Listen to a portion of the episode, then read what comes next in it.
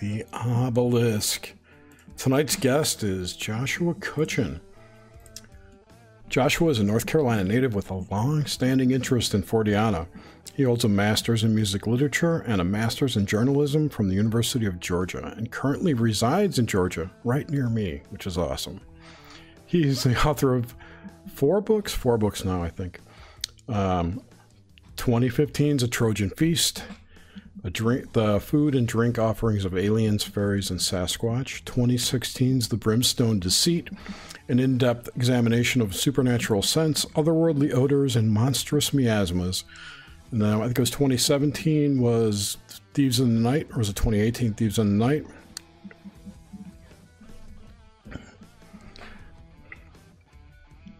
Bastards. And that's all about uh, fairy abductions and similarities to UFO stuff. Josh is also a contributor to Robbie Graham's 2017 collection of ufological essays, UFOs Reframing the Debate, which is a great book. Everyone should read that. And his latest book, co authored with Timothy Renner of Strange Familiars, is called Where the Footprints End High Strangeness and the Bigfoot Phenomenon, Volume 1. It's now available on Amazon. Josh, it's great to have you here.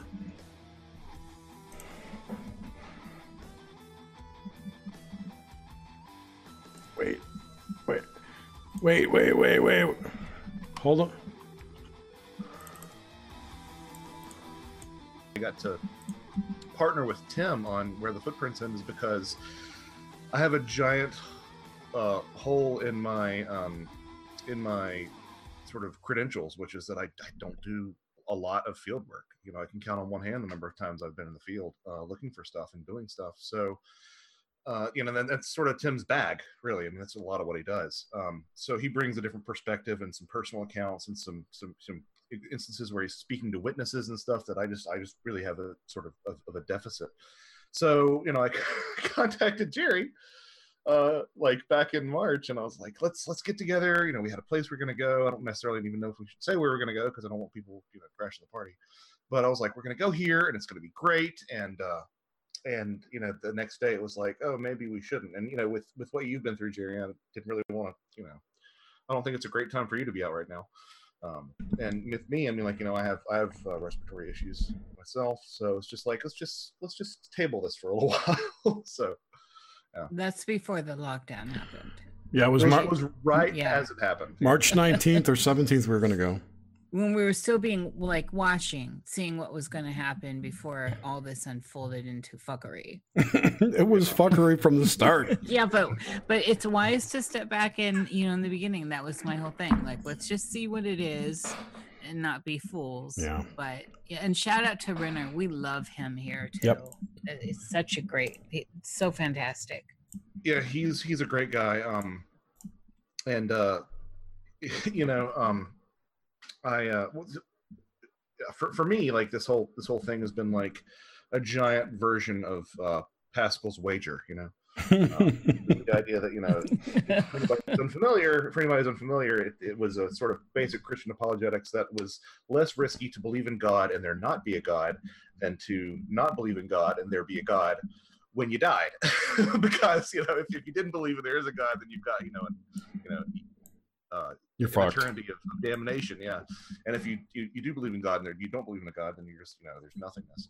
Um, so that's kind of the way that I'm looking at this. Um, uh, you know, tr- trying to wrap my head around it. But uh, yeah, t- Tim's Tim's really great. Uh, we've been mistaken for a couple. I don't know if you remember that, Jerry. Oh my God, that's hilarious. Where was that?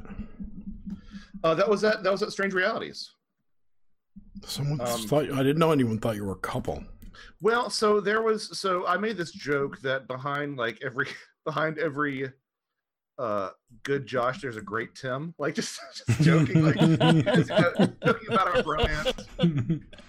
Um, and uh and uh I made some other some other comment about us being a Bigfoot power couple, and um uh, I went to pick up a book from Brent Raynes, you know, the guy who did mm-hmm. the, the Keel book, and he you know sold it to me and he's like you know we exchanged some kind words. And then tim goes to buy a copy of of the keel book from brent raynes. And brent's wife goes oh well your partner just bought one. Oh my god that's hilarious. I sort love of like it. an assumption that we were a couple. Yeah, nobody told me that. But that's funny. oh that is that is funny. It's I- cute. Tim and I- i are both married for i'm both not married to each other. We're both married to our wives respectively. And we both- we both have twins too right. And not and not that it matters but it is funny and it's cute. Oh that's right. You both have twins? Yes yeah. Are they Isn't that a Gemini? weird Are they? Gemini's? um they're mine are aquarians right? So uh January? Uh early feb so Yeah, still yeah, yeah. early. Fe- uh, Feb's Aquarian, in the Yeah. beginning. Yeah. That's an interesting synchro with Tim. It is. Um, and it's interesting because a lot of the stuff that I've been going through over the past year, I mean, I'll be honest, it's it's easily the hardest thing I've ever done is raising two kids at this age because you know, uh, you know, the moment you get one out of something, the other one's into something, and like you know, you, you see all these parents who are you know bitching and moaning about like oh i have had a I have a baby and it's the most exhausting thing i've ever done it's like yeah just multiply it like have your base level of commitment be that times two.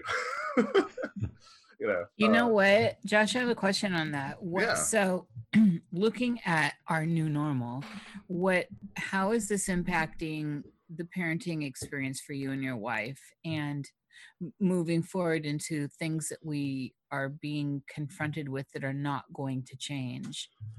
Yeah, I mean, it's something that definitely keeps me up at night. Like I, you know, I, I'm the kind of person who thinks about, um, you know, the fact that like this, this I'll wake up at 3 a.m. and be like, you know, in for a penny, in for a pound. I have to teach them that that colloquialism, or like, you know, I have to teach them, you know, how to parse the nuance of what authorities say, and I have to teach them that, you know, you kind of have to assume that this is always right unless these criteria make you think that it's wrong. So like that's sort of like these sort of nuances that I've you know accrued over the years of just existing are what keep me up at night because I'm like I'm responsible to get make these into functioning humans, you know.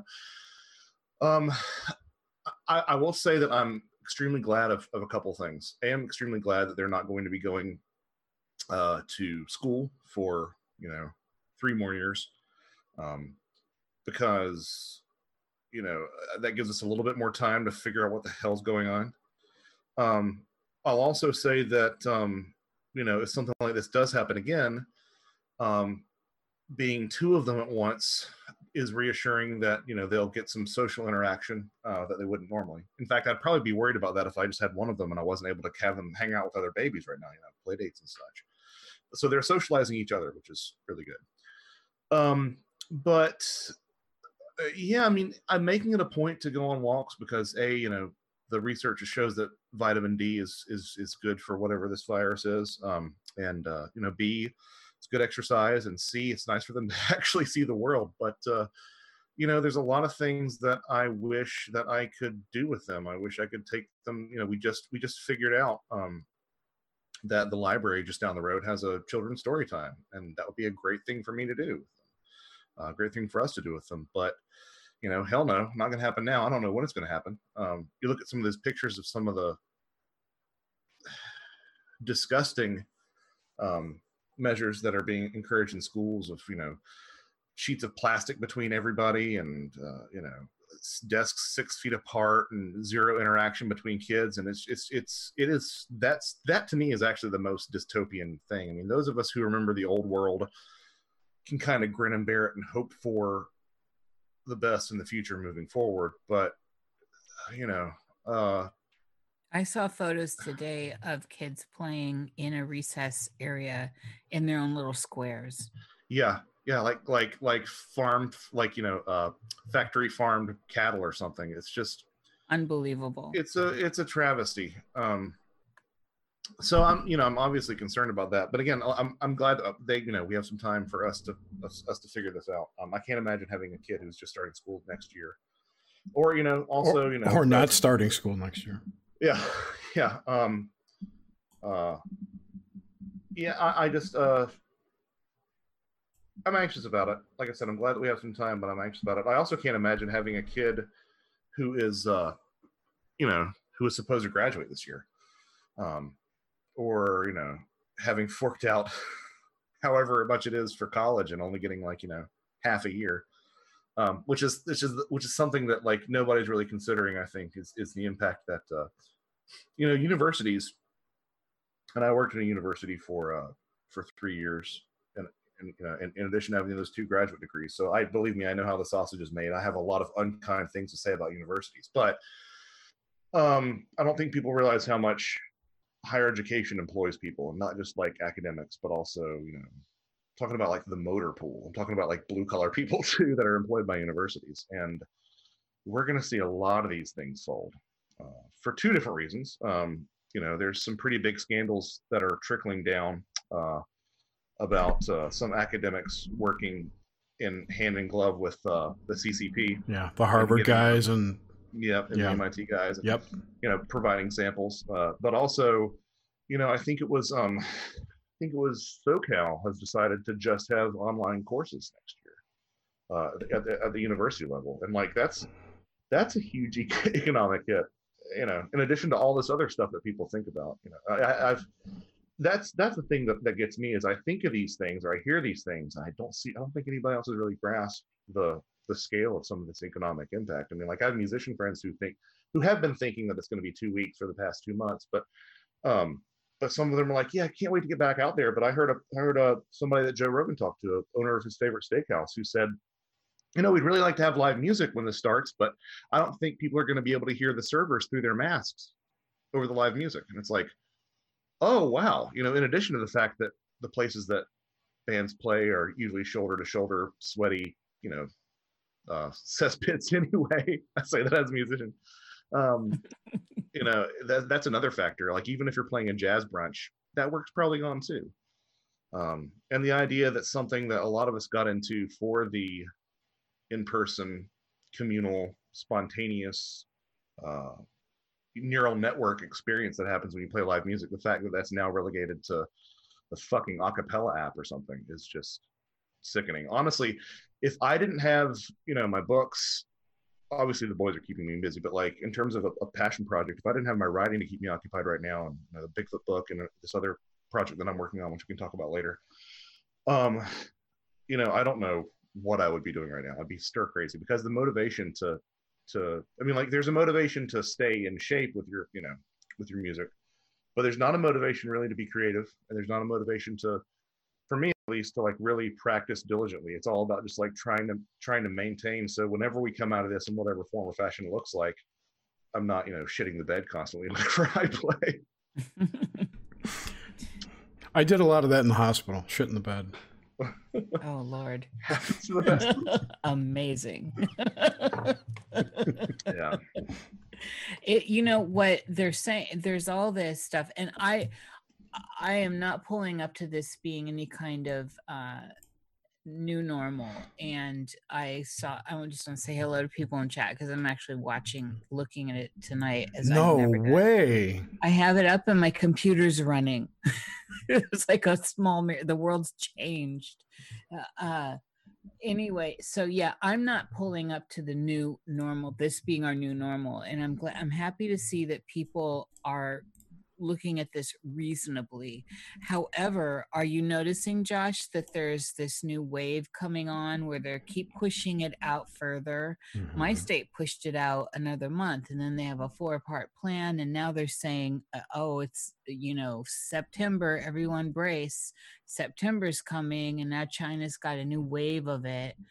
Uh, Allegedly. Yeah well all of it's allegedly so there's this sense of how do we navigate this dystopian nightmare we're kind of in right now? Well, you know, a lot of people have never even fucking read or remember 1984 throw on words like Orwellian, but this really is kind of definitionally Orwellian in the sense that it's constantly reinventing itself. You know, uh, that was one of the major things of, of you know, Oceania and Newspeak was like. Yep. Yeah. Well, look at I was going to say Newspeak. Look at all the new terms that we got. The social distancing. What the fuck oh, yeah, is that? Yeah. Which is actually just stay the fuck away. Yeah.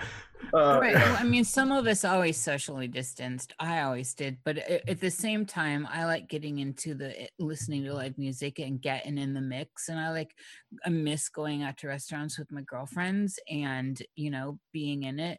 The fact that we have to do stuff like that, and then and then that they're saying this is going to be what we do moving forward and today i saw like uh spray down sanitary tunnels you walk through to go to grocery stores and i mean I what mean- the I mean, hell well, even even like the, I mean, this is this sounds really petty, but it kind of bugs me. I mean, like even the goddamn aesthetic is disgusting. I mean, you know, imagine terrible? imagine imagine movies in like three or four years where every character is wearing a fucking mask, and if they're not wearing a mask, it doesn't look real. I mean, it's like if they're not gonna if they're not wearing a mask, it's like doing a movie after 9-11 where people walk up to the gate of the airplane. Like you're just be calling bullshit. It's gonna take you right out of it. So it's you know and and and it's it's it's made a country that was tending towards antisocial even more antisocial you know the thing that i've been saying since the beginning is that uh you know policing your neighbor after 9-11 only worked on brown people right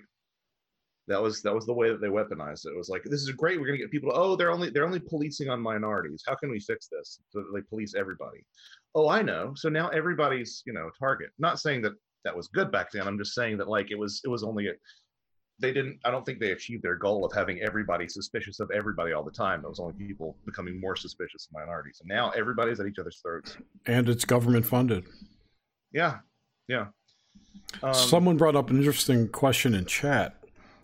Uh, do you think how uh, how fairies could be implicated in the virus and the nonsense going on, if at all? I I mean,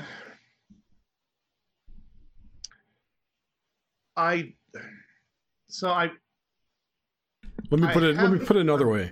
Is there a supernatural angle here? Is there an esoteric side to it? I mean I think I think in, I think that there's a strong argument to be made. Um, again, if if if you take out the idea that we're not being presented exactly what we see, I think there's a strong argument to be made for like this being a Gaian sort of thing. You know, a Gaia, you know, uh, Gaia clearing her throat a little bit, being like, "Stop, stop fucking up up there." Shaking Yeah, us off uh, like a bad case of fleas, perhaps. Yeah, you know, I, I, um, as as far as specifically the fairy angle, I'm sure that there's some fairy that I'm not remembering that spreads pestilence. Um, I don't see so much of that as I do like this sort of like animistic Earth as a living organism thing with the wildfires and you know just the, the the constant piling on of everything that we've had, and the way that you know, not to sound too hippy dippy about it, but like the way that the Earth has kind of bounced back in some really cool ways. Of course those cool ways are going to be further justification for us doing this on and off for the next you know 20 years or whatever. But um but that just taken on face value is is you know really kind of kind of a cool thing. Um i do think that there is strong evidence if anybody's not familiar um of the uh the work of martin armstrong from armstrong economics uh, he's somebody that gordon white's been talking about for a while and then uh uh, Mysterious Universe covered some of his work, but uh, he's been mapping economic crises to solar cycles, and it's an extremely predictive cycle. That whenever we enter, uh, you know, a solar minimum, you have drops in temperature, famines, social unrest, civilizations collapse, plagues. Um, I tend to think that there's possibly a supernatural slash metaphysical component to that. Um, but even if there's not, uh, you know, it's obvious how obvious how a change in sun activity could lead to cooler weather, could lead to to uh, uh, food shortages, and could lead to, to to viruses and plagues through you know different amounts and different kinds of radiation getting to Earth and mutating different strains. Even though I don't think that's what the virus is, um, you know, as as I told some of my friends, like if I go to Tijuana and I come back with syphilis, you have a good idea what I've been up to, but a lab studying coronavirus is the origination point for a coronavirus, and everybody's like, "Oh no, it's racist to say that it came out of Wuhan. It's just, you know, it came out of Oh, a lab. yeah. Just yeah, fuck off." Um, yeah. Well, it looks. uh, it definitely came out of Wuhan. I don't know if it came out of the lab Well, or, I- or the market. If you followed like George Webb, his Mhm. line of thinking on this is that it was released at the Wuhan Games, which kind of interesting. co- I hadn't heard that at all. yeah, kind of coincided. Which, if you think about it, would be awesome point to. You've got uh, a single place on the planet where I forget how many countries participated in that. Say sixty countries participated in those games.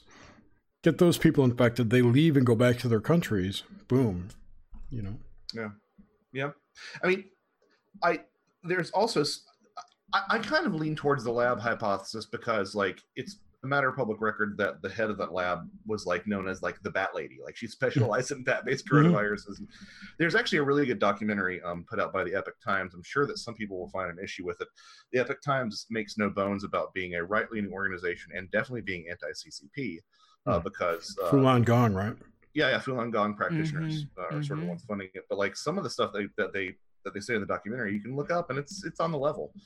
Um, but uh, you know what I find interesting too, from like sort of a a more cosmic slash paranormal standpoint, is is the fact that um, I'm not an expert in astronomy, but astrology rather. Um, but the star weather, the the, Yes. the, planet, the planetary weather, really nailed this. Yes, it listen- did. I was listening to some of some of the stuff that Austin Coppock was talking about before all this, and he was comparing like he had sort of the the U.S. lockdown. I realize that the U.S. is not like the center of the world, but like he had the U.S. lockdown kind of pinpointed within like a one week period of he's like something really bad is going to happen here, and he's like it was he's like when I looked at this period and was extending out from that, it really looked like gazing into the eye of Sauron, and he compared it to you know just before the start of of World War One, which of course lines up perfectly with the Spanish flu epidemic as well. So, the uh, I mean, I know that I know that astrology is is um is uh you know hindsight is twenty twenty on that, but uh, it really seemed to have nailed it this time. I don't put a lot of stock in in day to day horoscopes that you read in the newspaper, but the big stuff, the uh, the uh, the the planetary the uh the the, the planetary alignments generally nail it every time. this stuff some of us were looking some of us look ahead a couple years in astrology and i certainly did and this befell us the mm. week i've been ta- i've been talking about this for two years and i want to also give a shout out to johnny patry who i know was at least talking about this a year ago happening exactly bang point when it happened and then I had made a video called The Tilting of Melchizedek in November that was out, ready to be out in October. And I nailed this stuff 100%. that video nails all of everything we're going through 100% and then it rolled out the astronomy and astrological signatures were there. And and that said there's more to come. And a lot of us that look at and do predictive uh astrological work and i find that the vedic stuff is a little bit more uh accurate uh is is it's uncanny. You can almost set your clock by it Yeah. truly. And so that's what had me nervous in a way of is it really this bad? When you look at when you go back and you start looking at when these alignments happen what happened last time that alignment happened and the time before and you start seeing these patterns that happen and unfold.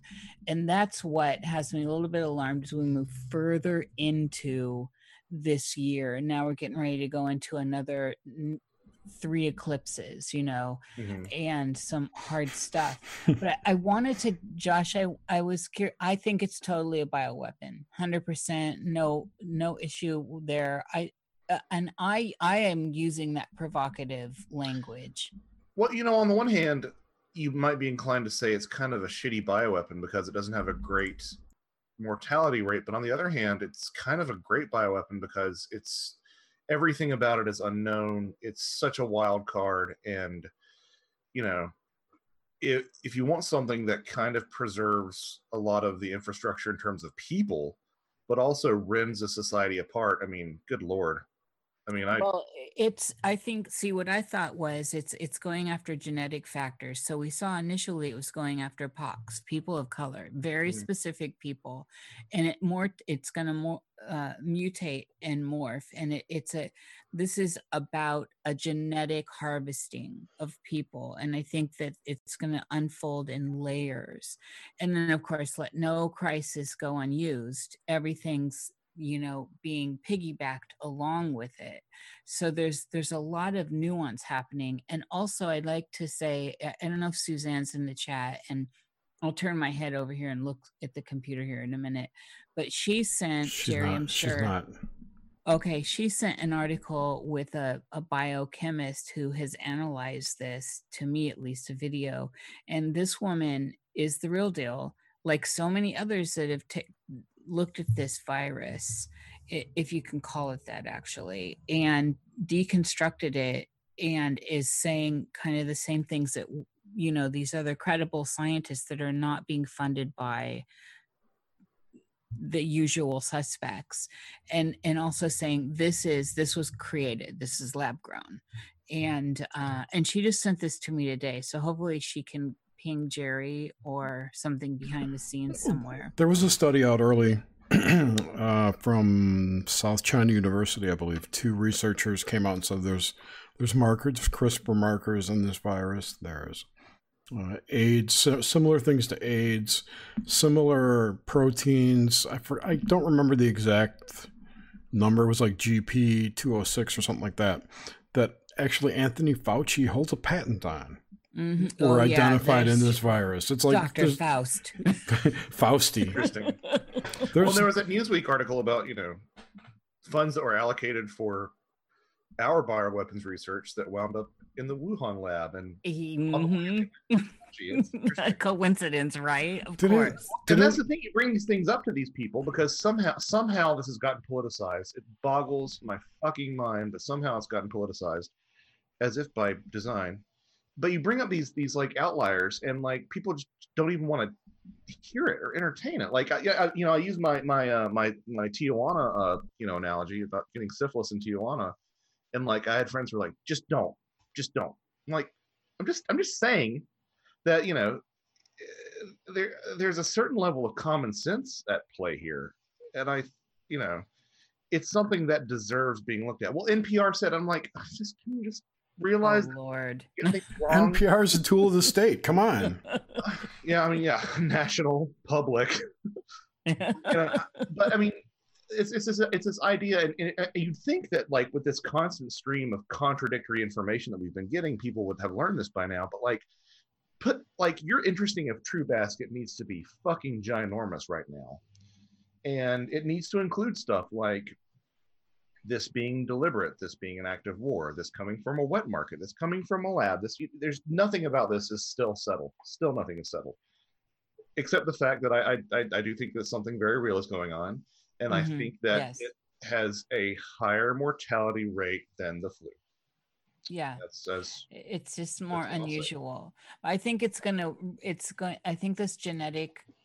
Uh, I think there's just something gigantic behind this with genetic factoring in it, and also w- when we're we're starting to look at this is i think one of the silver linings here if there could be one. The world goes on lockdown over something like this where the, the numbers don't show that the world should go on lockdown in essence right? Like if it, it yeah there are people you know allegedly dropping and but for the world to just shut down and all of a sudden militarize and big rules and the boot to the face and all that has a lot of people that were just normally running their lives and getting on and enjoying their lives going what the fuck right? There's a lot of that happening. And and whether or not they want to pull up to the fact that it, it's lab created or this or that there is a more more there are more people now questioning what's this about this seems not logical i want to just just yeah. I want to echo what Thomas Sheridan's been saying. This is the greatest education we'll ever get in our lives what's happening right now. 110%. I think the other thing we can sort of take heart in is that, you know, I'm sure that I, there are people that I could come up or I could call up, people, especially who have the initials MH. Um, but uh, but I'm sure like but everybody that I've talked to because I've made it a point to talk to my friends and I have a lot of friends who are you know wanting to stay locked down for long amounts of time and who are completely bought into every aspect of the official narrative and every one of those i say at some point i'm like something isn't right right like there's something there's there's a piece of this puzzle that is not fitting in and i have yet to have anybody on all parts of the political spectrum not say yeah something's something doesn't make sense mm-hmm, and exactly. no one can really put their finger on it but something is is not making sense um, and and that that's encouraging you know that's encouraging to me is that is that there's that little bit of a, a foot in the door with people even who are you know completely for lack of a better term normies who uh, right tied into the system yeah, and the yeah. narratives Yeah, yeah. And that that's a good thing is to get in the end is just to get people to question re, the reality that we're in. And and this in general is what you present in all your books as well. It's just like open your mind up to what you think may not be possible and look around for that which stands out right? Uh, yeah i mean and, and and the thing is is that what so my, my wife just had a had a doctor's appointment today and she had com- the conversation that i never want to have with anybody and that i never want her to have with anybody is that she mentions that i write. Of course the question is what does he write? And you get into this position. And they think that you believe in you know the the commonly held perceptions of ufos and bigfoot. I never mention fairies because people i need like 20 minutes to explain to you what i mean by that. But I, I never have really found any individual case to be compelling on its own. What I've always really found compelling is is the consistency between cases on things like this. And when you have consistency between cases that resonate across time and across space, you know, cultures that have similar stories from similar eras that we are told have had no cross pollination and yet they still have this shared these shared attributes that to me suggests that there's something objective there and but you know the problem is that uh, actually jerry and i sort of went back and forth about this today is that just people are just so there there there are a lot of people who are so uncurious there's there's they just have no desire to, to ask any questions Yeah, we're we're going to talk about that. okay yeah No, no, no. I, I sent you that um, that link to that video, which I will put in chat in a few minutes about uh, this this girl's college kid who just basically has no internal dialogue. yeah that I that sh- that just blows me away. I I don't even know. Is this an NPC? I mean, seriously, what is going on with this that in general? well the guy in the video is like so if you look at yourself in the mirror you can't like critique yourself in your head like you don't she's like no i, I would have to say, i tried that i had to say it aloud i'm i'm if there's anybody in the chat who doesn't have an internal monologue i apologize but i, I kind of wonder if because i mean they go on to talk about you know how she reads books and doesn't like even have a mind's eye either she doesn't picture like a setting when she reads a book of course Yeah. she doesn't read books but Right. um Readings but for I- losers. That's why. well, I, well, I kind of wonder because there was a, there was a linked video to that as well, where it's a guy and his girlfriend, and she said that she doesn't read fiction because she can't do that. She just reads nonfiction, so she has like a, but um, yes, yes, she, she has a frame of reference. But like, I kind of wonder, has anybody done any studies on the correlation between, you know, some sort of active imagination and intelligence? Has that been a thing? Because I think of really granted i know i know intelligent people who are not imaginative but i, I think about imaginative people and most of them that i know are, are pretty intelligent. You know and i wonder i wonder if these people who don't have an internal monologue i'm sure it's gotten worse since the smartphone. I'm sure it was better during the era of tv but i wonder if you went back to the pre-tv era when you were dealing with radio and theater of the mind and books for entertainment for stimulation.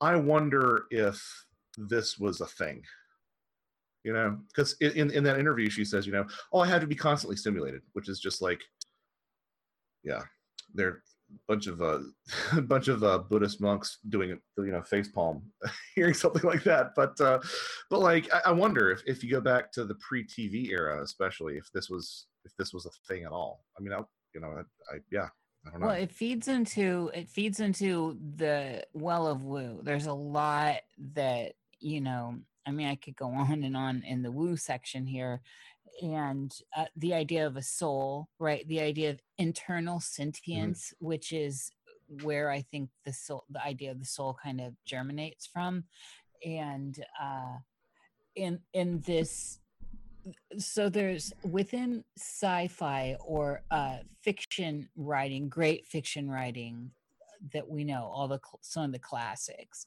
there is that whole idea of non-humans from the future that have to jump back mm-hmm. and find where where things went wrong because we go extinct over things like this over over losing our souls through technology where we actually extinct ourselves and are we at a at the beginning of that crest and didn't didn't that happen to atlantis Allegedly. Right, and well, Mu. And, yeah. And, and, this is a recurring narrative in ufology too. The idea that you know we're not dealing with aliens, we're dealing with because they look. I mean, it's one of the reasons that I'm one of many reasons that I'm not a fan of the extraterrestrial hypothesis is that they shouldn't look that much like us. You know, if if you're dealing with you know completely separate evolution, they really shouldn't look that much like this. Now, if they are somehow deeply tied to us and to our spiritual nature, a la something like fairies, like psychopomps, then that makes sense that there would be some sort of you know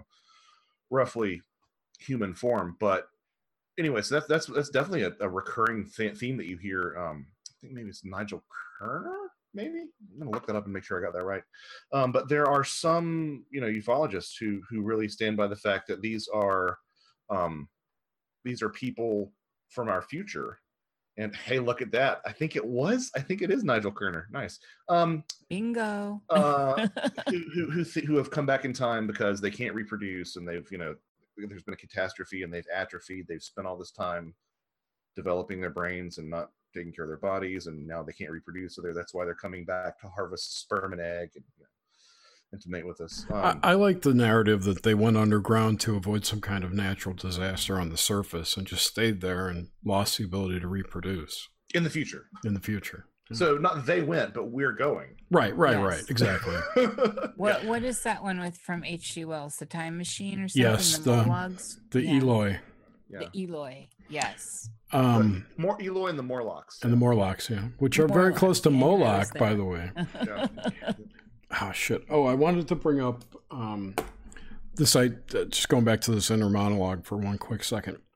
Um could also one of the thoughts i had about it when i first heard that was that people who are like that don't have um, a connection to their quote unquote higher self mm-hmm. internally and i think a lot of that inner dialogue is what people call their higher self and if you don't have that connection if you're that disconnected it makes sense that you wouldn't have an inner monologue like that. A, a daemonic deficiency. Yes, a daemonic deficiency. Thank you. Well, you know, well, there's, I mean, not only that also ties into the fact that somebody like that would have to be constantly stimulated because they're just they're so obsessed with this stimuli. lower this lower you know this lower plane of existence. Yeah.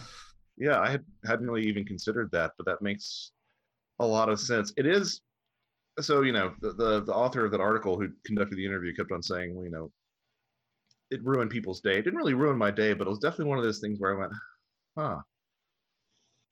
You know um yeah it, it is it is it is disturbing in a way. Um I, I, I wonder what portion of the I, I actually didn't read. I saw the original article and didn't really think too much of it until you until you pointed the interview out to me are there any like stats on the number of people who, who are not, this way? Not that I've seen. No. But we, I, you know, if we if we launch some kind of widespread testing from the CDC, we could probably find out. Yeah, of course. and wait, or if if the three of us just put on white coats and and some generic badges, we could probably. Yeah. Well, we'll have to retract our results, with, you know, within a week, and then we'll go back to the original results, and then we'll say, you know, then so, we'll say that inner monologues aren't a thing at all. Nobody has. The death rate from Amazing. one is zero. So, uh, tell us about the new book. How how did you and Tim hook up, other than you know being partners at the Strange Realities? No, seriously, where where did um, how did this all come about, and what was your experience writing it? And... So I, I remember when it happened. I was um so what Thieves came out in July of 2018, and I was at the beach, and uh, Sarah was very pregnant um, I was at the beach with my family, and, and I actually, you know, I was doing my coast to coast interview for Thieves because they're uh, really obsessed obsessive about having landlines, and I was like, well, I don't have a landline, but I'm gonna be in a hotel at the beach. So I woke up at like you know 2 a.m. on my beach vacation to do an interview for Coast to Coast. Um, but I got a text from uh, Tim that was pitching this idea of you know uh, big a book about Bigfoot, just weird Bigfoot was sort of the, was sort of the, the working idea. And I'd said to myself after Thieves that I wasn't going to write for a while. I wasn't going to try to write because I knew that you know the boys were on their way and it was going to be you know madness. Um, and Tim said that, and I was like, okay. So I actually wrote like an absolute fiend. I, I wrote from. I wrote the equivalent. Usually, I I'm actually tend to be a fast writer anyway. I tend it tends tends to be a year for me from like research to release. If if my you know if, if Patrick Huyghe Anomalist Books um, doesn't have anything in the pipeline, generally speaking, six months to six months to uh, research and six months to write. And from September, I started researching in September, and by February, I had finished like ninety percent of all my writing. I just I was writing in the hospital. I was bringing books to the hospital because we were in the hospital for an extended stay. Um, just really obsessively trying to get as much down as I could. Um, and uh, you know, it was originally going to be one book, uh, just a book on weird Bigfoot, and then you know, once Tim had his contribution, we're staring at two hundred thousand words, and I'm like, I'm not gonna not gonna put a 200,000 word book, you know, out there. It's gonna be a doorstop. Nobody so will read it. We sort of we, we sort of tried to find a way to sort of I mean, you know, the, vol- the the subtitle for Where the Footprints End, High Strangeness in the Bigfoot Phenomena, Volume One, is folklore. Um, that's sort of an arbitrary um, separation because Volume Two is entitled Evidence. Well, there's plenty of evidence in the folklore chapter, and plenty of plenty of evidence in the folklore volume, and plenty of folklore in the evidence volume. But that's sort of the arbitrary place where we cut it in half. Um, I'm really excited about it. I, you know, I, I, I uh, this is my been our first uh, my first self-published book. Uh, Tim is a self-published book guy. Um, I'm excited about a lot of it.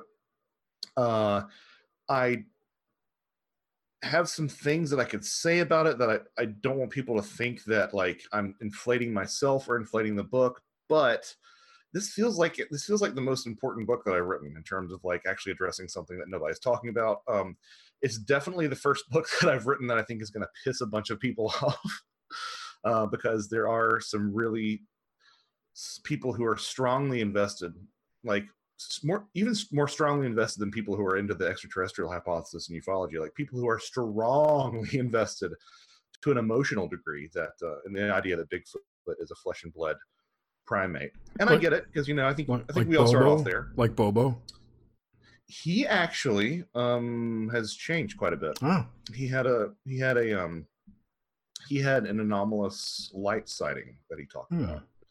Um, I just which... talked to him in October or September. Oh, really? Yeah.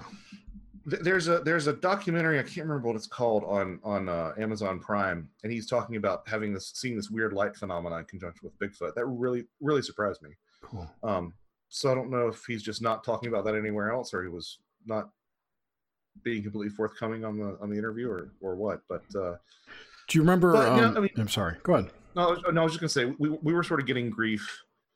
The the few little bits that we shared before we even had finished the book were already sort of catching some grief from some uh, long-standing cryptozoologist, long-standing, very well-respected old guard cryptozoologists. Let's just put it that way. Loren Coleman.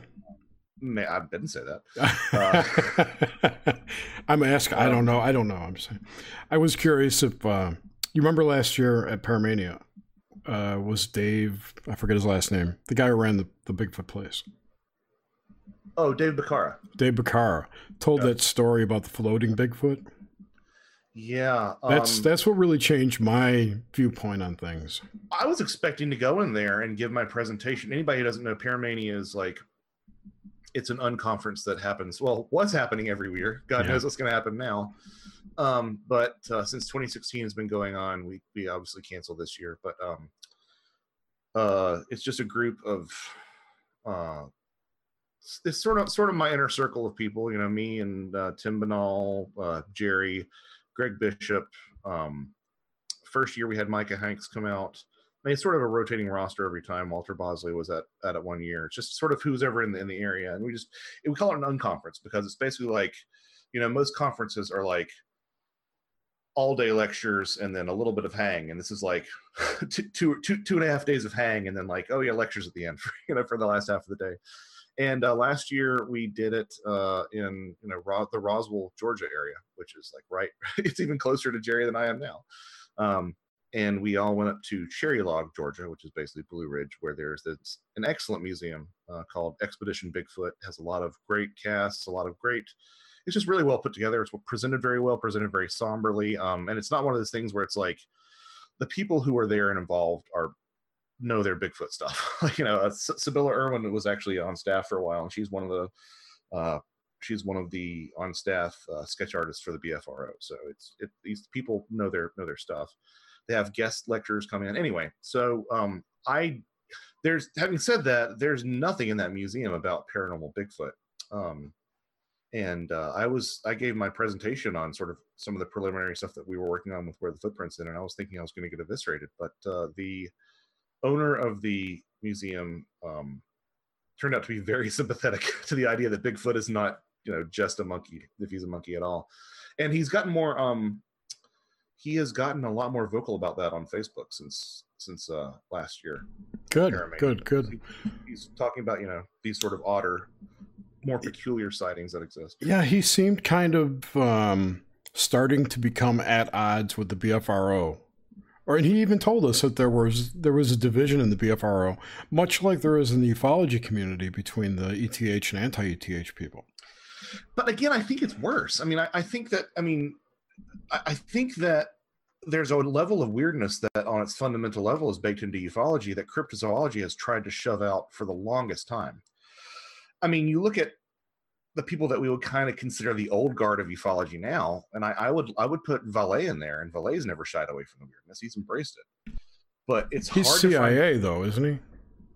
I, I'm kidding. He's- I'm half no, well, kidding. well, he, he It's has troll he Jerry. he has he, he has he has connections that I am sure we'll never even know about. He kind of reminds me of my uncle and the fact that like half the things you hear are probably not true and ha- that you think are true, and half the things you think are true are not true. you know, um, but uh, not not about his research or you know, but but about like his connections and who he's talked to and what's happened. You know, he's he's he's kind of a private guy in that regard, but. Uh, there aren't a lot of there aren't a lot of prominent cryptozoologists who are banging the drum of weird Bigfoot. And even those who do are trying to like shove it into this materialist quantum physics bullshit that, you know, I have a huge problem with quantum physics because I I, I, I see it as sort of a revised version of how many angels can dance on the head of a pin. Like it has Exactly. no has it has no bearing on our reality and it's it's a whole bunch of It's a uh, mathematical construct, yeah.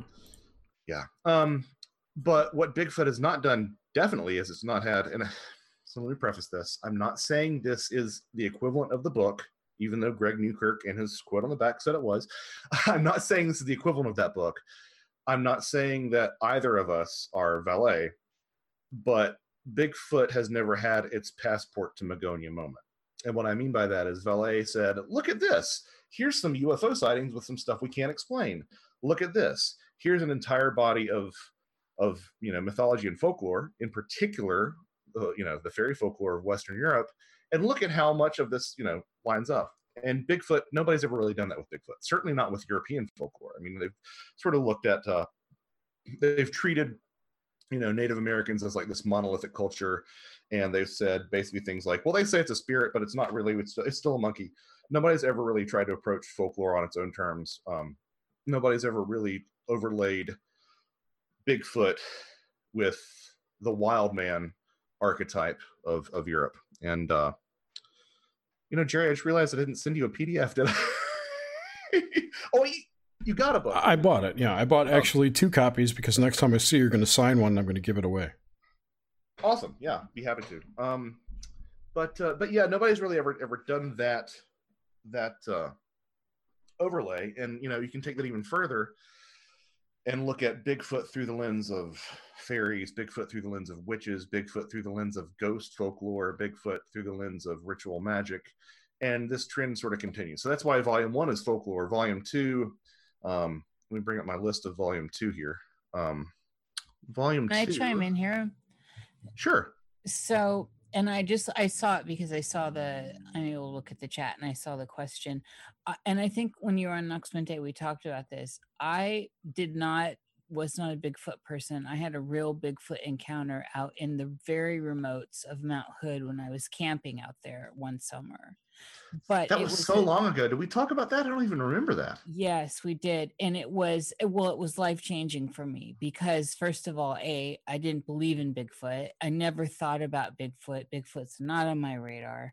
Uh, and I honestly I I I want to reiterate that I didn't believe in Bigfoot. And secondly, it was one of those crazy dual encounters. So the person I was with encountered it like psychically in his ear. It growled and like but I physically saw something and and then my mind wanted to make it uh, a bear because I've been around plenty of bear being a northern girl and uh and so the experience was the most hands down terrifying experience of my life completely the the adrenaline in the back on like on the sides of my uh jaw and everything were going the hand i, th- I thought i was going to die. I thought it was going to kill us because it, it, it high predator energy just intense. And so not only me and the person i'm with the dogs we had all ha- had a visceral reaction so the dogs we had were big dogs and then a small one i had in my hands and um and the first thing was i thought somebody was growing weed like skunk weed how people do and there's Mhm. that that smell i'm like oh it's getting uh, it- you know i was joking because it's oregon so it was like you know Yeah, i'm yeah. like oh shit we better not stumble on a weed field you know i'm thinking gangstas and uh and so then we take and there aren't really trails we're kind of just going through the wood it's like uh we're on wild animal trails like a deer trail or something and uh and we had taken a, a outback vehicle as far as the roads would take us and we were very remote that's my point Mhm. and i started hearing rustling on both sides of the the path and i realized i thought well maybe there's a, a deer or an elk on both sides you know and i didn't even think bear by the way. I i mean i don't know i don't even know if they are this i don't even know if they're in mount hood. So i thought like deer or elk something like that and it, there was a separation. There was rustling to the right and rustling to the left. Well the dogs were ahead about 30 feet and they all stopped dead in their tracks. Now, I want to tell you, one of the dogs is an elk hound, the, mm. her Henry, and she would chase the hell out of a deer always. And also, she loved hobo poop. That's a side note. And um, She loves San Francisco right now. yeah, oh, yeah, it Right. was like a delicacy. You could count on her getting into some hobo poop. And all been uh, there. oh, loving those kisses. And anyway, so they stopped dead in it. Their tails went under and they kind of made the uh like whimpering, like it was a dead stop. And that was and this was about the same time I was getting that hormonal feel in the back in my jaws. I don't know how to describe it. It was very hormonal, uh, intense, like an internal thing. And I see this thing. Now, granted, it wasn't clear. It wasn't clear, but I see this thing Wait, stand. you mean it wasn't clear like it was it was hmm. like blurry or it wasn't clear in terms of like you didn't have a clear view of what it was? I didn't have a full on clear view of Okay, it. okay. okay. So I can't tell you if it was completely like if it was solid or anything. It appeared to be, but it stood up on it was crouched down next to a you know a big evergreen and it stood hmm. up on its back feet and it was gigantic and it had the um grizzly bear colorings. So black and brown, right? yeah. And um and it had that conical head. I didn't know this that the conical head was a Bigfoot thing. That's how not into Bigfoot I am. Well, and, and also, I mean, like Mount Hood. I mean, that's like that's it's like, the epicenter of a lot of this fuckery. yeah, it's well, yeah. I mean, it's and, and especially for Bigfoot stuff specifically. I mean, that's uh, the number of cases that come out of that area is just Well, I, f- I found that out later. Right. Well, because er, er, I'll, I can round round to that. I didn't know that these sounds were also notorious with the Bigfoot. that I'd been hearing. I was calling them the strange owl. because it, Yeah. anyway, the, the, Um, 500 pound owl. Yeah, yeah i mean i'm like oh that's a strange owl what kind of noise is that and uh and so I saw it stand up and you know it had very long arms and I'm a you know a trained painter and portraits and figures were my specialty. And so it just this port it it's it just wasn't right. And my mind was trying to and this is another thing that was just so odd about this experience. My mind was trying to grapple on registering what what it was. I'm like, it's a bear, it's a bear, it's a bear. eh, But the legs, and then it sidestepped. Well, at the same time, and the dogs, I'll have them very fast, Josh. And the dogs, and so the person I'm with had, who's very straight laced, or was at that time at least, very, very, I wouldn't say like very straight laced, but you know, Bigfoot again, not on the, not on his agenda. And, uh, I was probably the wildest thing going for him as a witch. And and he heard something in his head, a growl. It was very visceral in his head. And you didn't what- hear a growl. I did not hear the growl. And he so he if it would have just been me saying, Oh, there's something there, then we would have continued on because he just thought I was crazy. And like I'm sure he thought I was anyway. But the so there was the combination of these things. The dogs, me seeing something, and then when he heard the growl in his head, we immediately like about face got back to back and backed out got the dogs out it was that threatening Well, that's like three, four way verification. You know, it wasn't just you, it wasn't just him, it wasn't just one dog, it wasn't just two dogs. It was all, you know, four of you. it it was everything but at this point i'm still going do you think that was a bear was that a bear what i mean does this happen like i'm we're trying once we got out because it was scary it was like back to back walk out slowly because it kind of came towards us a little. It sidestepped like i said Mhm. and so it shook me up and i i was done. I, like i i never want to go out there again like and i'm a nature girl. I never never never want to go out there again. I was scared for my life and uh, i don't want to go out that way. And What- so What's when we- interesting is that you were like entertaining the idea that it could be a bear, but you still had the fear. It's almost like your subconscious knew something that your your conscious mind didn't know. You know, yeah i wanted to make it a bear because that's what i know that's Mhm. what i experience i've been around but i couldn't turn that head into a bear head i could i could certainly turn the if you take the arms off and the head off i could turn the rest of the figure into a bear but it had long long arms like uh long they came down to like mid you know like almost to the knees and yeah, that's uh, not a bear. Oh. Oh no! It, Yeah. When I when I got- the sense when I sat down and I really thought about it, it was like, oh. And then I had been at the and just to wrap this up, I we we were out there for three months and staying in an RV and all this, and it was really a great summer and uh or somewhere around that time. I don't I don't know the timing. Uh, any it was summertime, but I don't know how long exactly we were there. But I was going to this local cafe, and I that's this is before the sighting. I said to these people, there's a strange owl that hoots at night and it make you know i kind of mimic the hoot i'm like i've never i'm an owl person they always follow me owls are like my thing and uh and so you know the person serving me then's like oh interesting you know we have lots of owls around here the next day when i go in i said i had this experience Nice. It's, it's, and I said, "What is it? Is Is this related to the sound? And are there bear around here?" And and they were so nonchalant, Josh. They're like, "Oh no, that's a Sasquatch." it was that that kind of thing, and I reported it.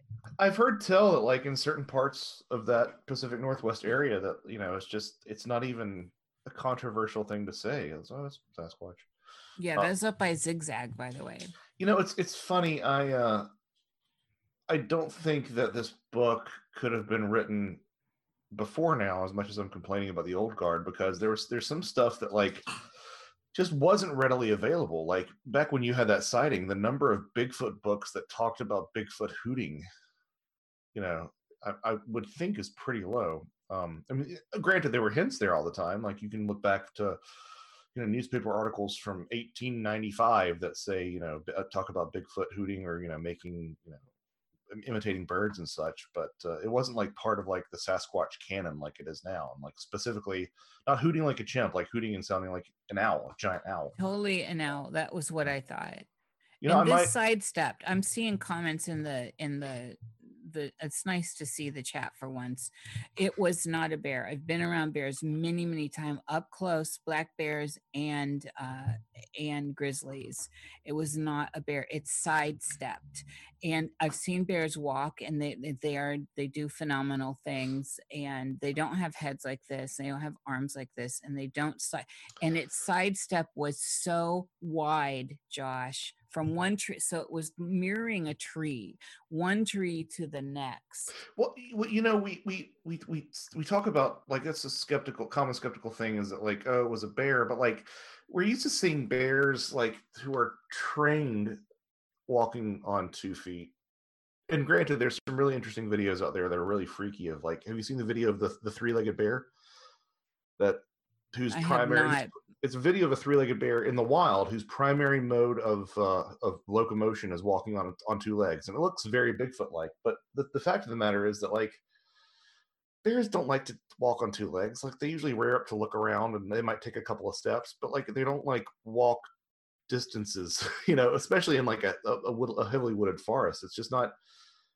I would say it's it's not a, it's not a super strong behavior. So I mean, it, it totally yeah, it sounds it sounds exactly like what it was, like what you think it was. I I might I'm kind of inclined to throw that into my throw that into my uh, chapter about mind speak in volume two because I've I don't think I've ever heard of you hear about mind speak and it's like Bigfoot talk to me in my head, but you don't really hear about like somebody getting a growl in their head. it was a growl oh i Yeah. gladly hook you up with him and, and he's like salt of the earth type so it was a new experience it Yeah. was, was We A- and interviewed. sorry.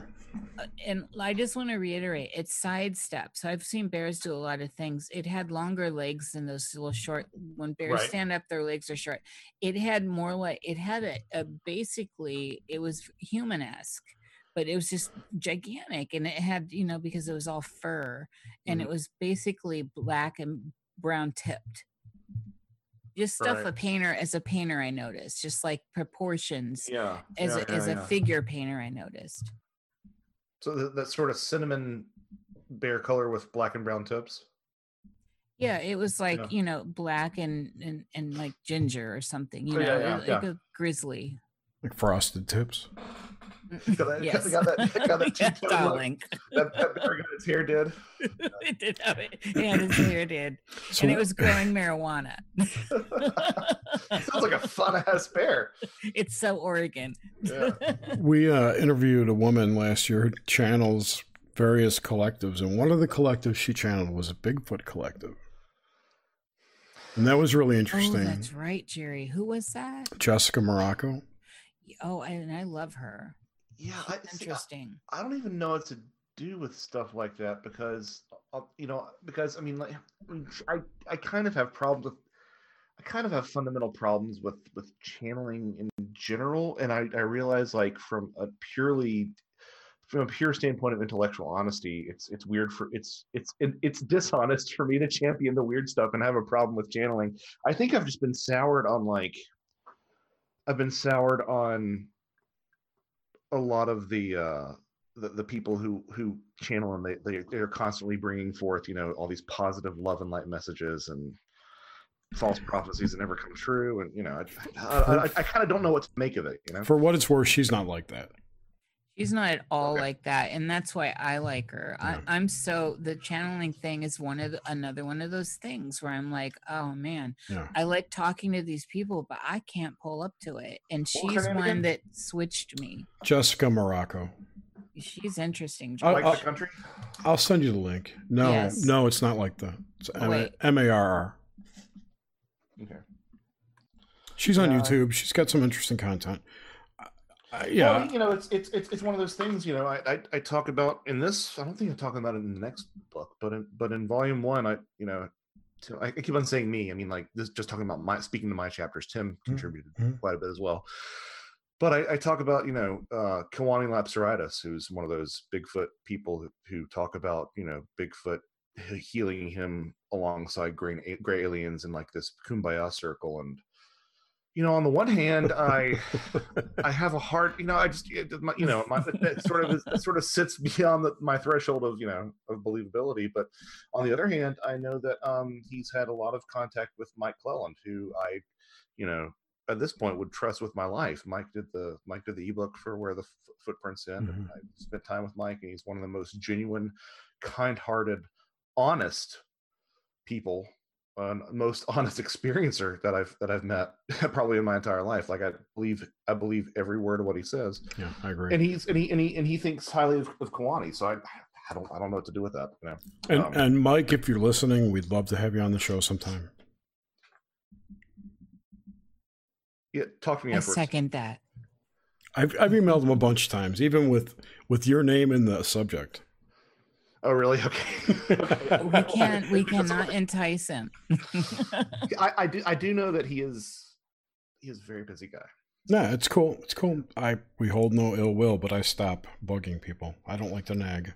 Yeah, that's true. So I'm wondering where does that fit? Like my experience fit with because it felt like what I saw was, although like I said, it was far enough away, although it was quite close actually too where uh, it appeared to be physical but i couldn't i you know i can't swear by that. All i can tell you is what i told you and that's the experience.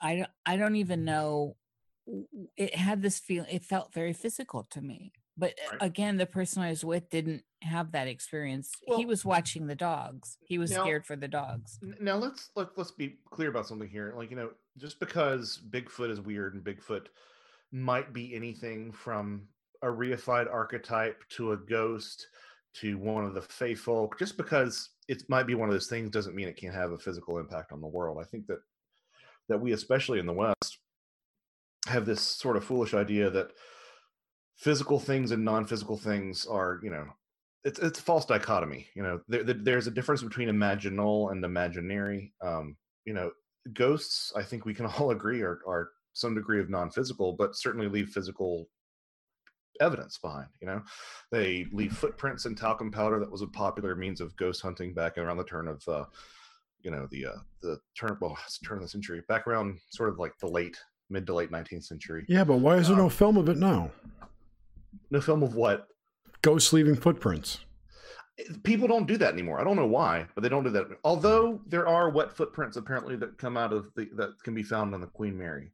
Mm never been there. But um, you know, they do leave handprints on mirrors. Um, they do pick up things and move things and slam doors. So the idea that Bigfoot can be something that resides in some other place but leaves stuff behind like you know scat and hair and footprints i don't i don't think those things are necessarily at polar opposites i mean you look at something like seances which also left behind some degree of physical evidence in the form of ectoplasm uh you know ufos leave behind burn marks, um, leave behind this angel hair. Sometimes in some of the older cases, this this like fine filament that sort of they'd even put it in jars and would sort of vaporize inside the jar, and they'd never be able to catch a sample. Radiation. Um, so, yeah, yeah. I mean, the, the physical effects are, are there. Um, so, I mean, I, I think that I think that you I think you probably did see something physical, and I think that it was interacting with the forest in a physical way. But that doesn't necessarily mean that you know, by the time you were out of the forest, it doesn't mean that it was still, you know, tramping around. It could have, you know, people throw around things like interdimensional as if that really means anything. You know, see my earlier comment about quantum physics and whatnot. Um, you know, I, I kind of don't know. I, I don't, I don't, I don't know how interdimensional is different than saying something going to a spiritual plane or something, you know, existing within the collective unconscious and somehow manifesting outside ourselves or being a tulpa. I don't know how saying saying that it's interdimensional is any more helpful. And, and the only thing it really does is kind of make it sound like you're a little bit more sciency.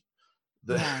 but, yeah. but um but no, I mean I, I think I, I don't think that I don't think in, in a lot of the cases that we that we find in the book, like people are seeing things that appear very physical, but then there's some sort of odd detail that happens, you know. Um, you know, you know, you, you saw something something physical, and your friend heard a growl inside his mind that you didn't hear. You know, uh, that's that's an example of kind of sort of a classic thing that we run into time and again in the study is that you know you, you'll have these these Bigfoot encounters. Some of them are weird top to bottom, soup to nuts, but um, some of them are you know a perfectly normal Bigfoot encounter, except you know after moving the branch aside, it decided to just walk through the fence without opening the gate. You know, just materialized through the fence. Where Oh, you know, or, or you- or you know, you know, it, it um it uh, threw a rock at me and then it it started to run away and halfway as it ran away from me halfway through this open field it just disappeared it blinked out of, out of out of existence you know so the idea that you know you saw something physical doesn't necessarily discredit uh you know the fact that your friend had like mentally heard a growl as well Well, he also smelled it, it- We both agreed it smelled like skunk weed. You know, it had it was very hormonal, like a very uh, uh, like like skunk weed. But then the cl- closer into the to the because apparently there were two, one on each side, as I said. But I only saw the one on the left, the bigger the that was moving up it. It was like on a slanted hill, and we're on like an elk trail or a deer trail, and uh it, it was so pu- pungent the smell and that's and i knew it was hormonal as soon as it hit the sides of my jaw that that gaminess that So you get just- from just smelled like straight up skunk weed not like skunk weed and poop or skunk weed and it it just reminded me uh, well at first it reminded me of skunk weed and i really did think we were moving into like a grow zone and like an Mhm. illegal one like a big one right But then, like I said, as we we turned off that trail and we moved deeper into this deer trail or whatever that was, the animal trail, uh, that's that is at the point when it was clear to me that it was something hormonal, like uh, it, it might you know like when cats smell something and their mouth is open, you know they're smelling like hormones, they're pulling it. It was right very right. right running in my jaw like it was it was uh, it was adrenaline evoking and like and i just can't not overstate or understate this enough.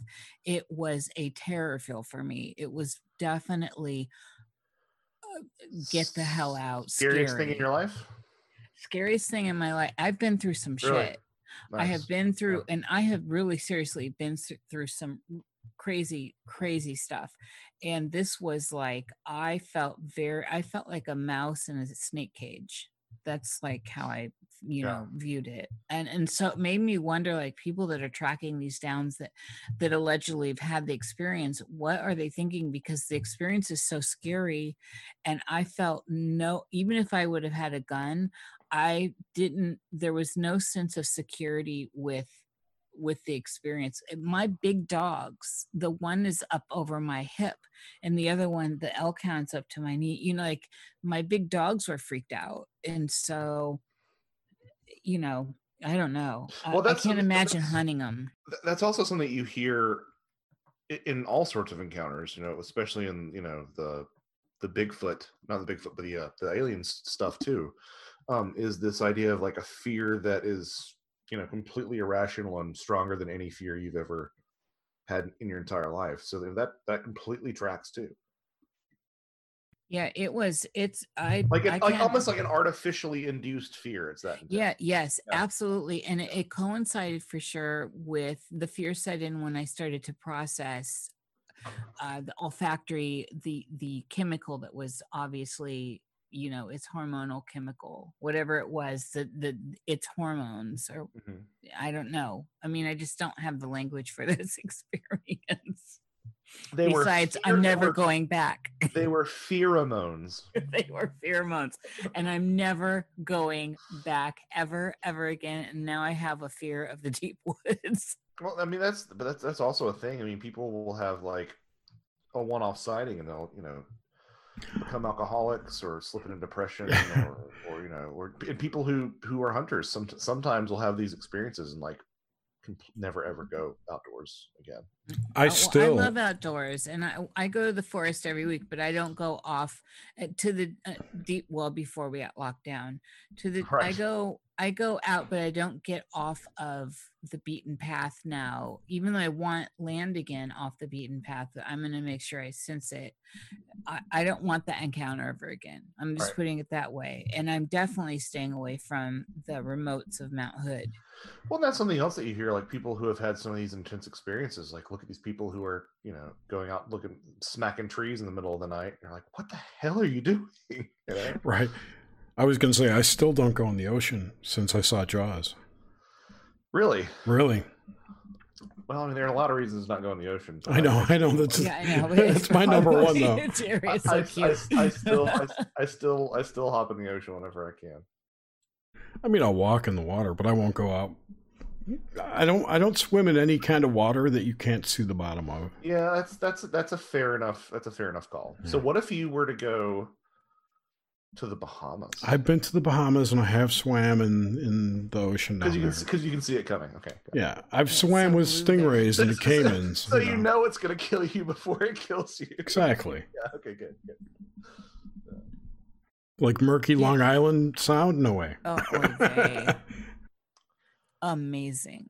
Yes, so it, it these things are interesting to me, and uh, s- I I'm now I'm now a believer in that those things exist, whatever they are, they exist. Just like you know, I grew up with stories of the Fae, having grown up in an Irish household, and uh, and it was just normal the wee ones, and so we fed we we left offerings to keep them away, you know. So I wasn't, and there was no like big talk about him. It wasn't like big, big talk. And my grandma Macaulay would say, go, go, "Take this out to the out to where the rhubarb is, which was the end of the her huge yard."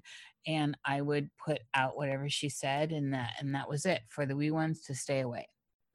you know, it was like Nice. nice. That's that's kind of cool.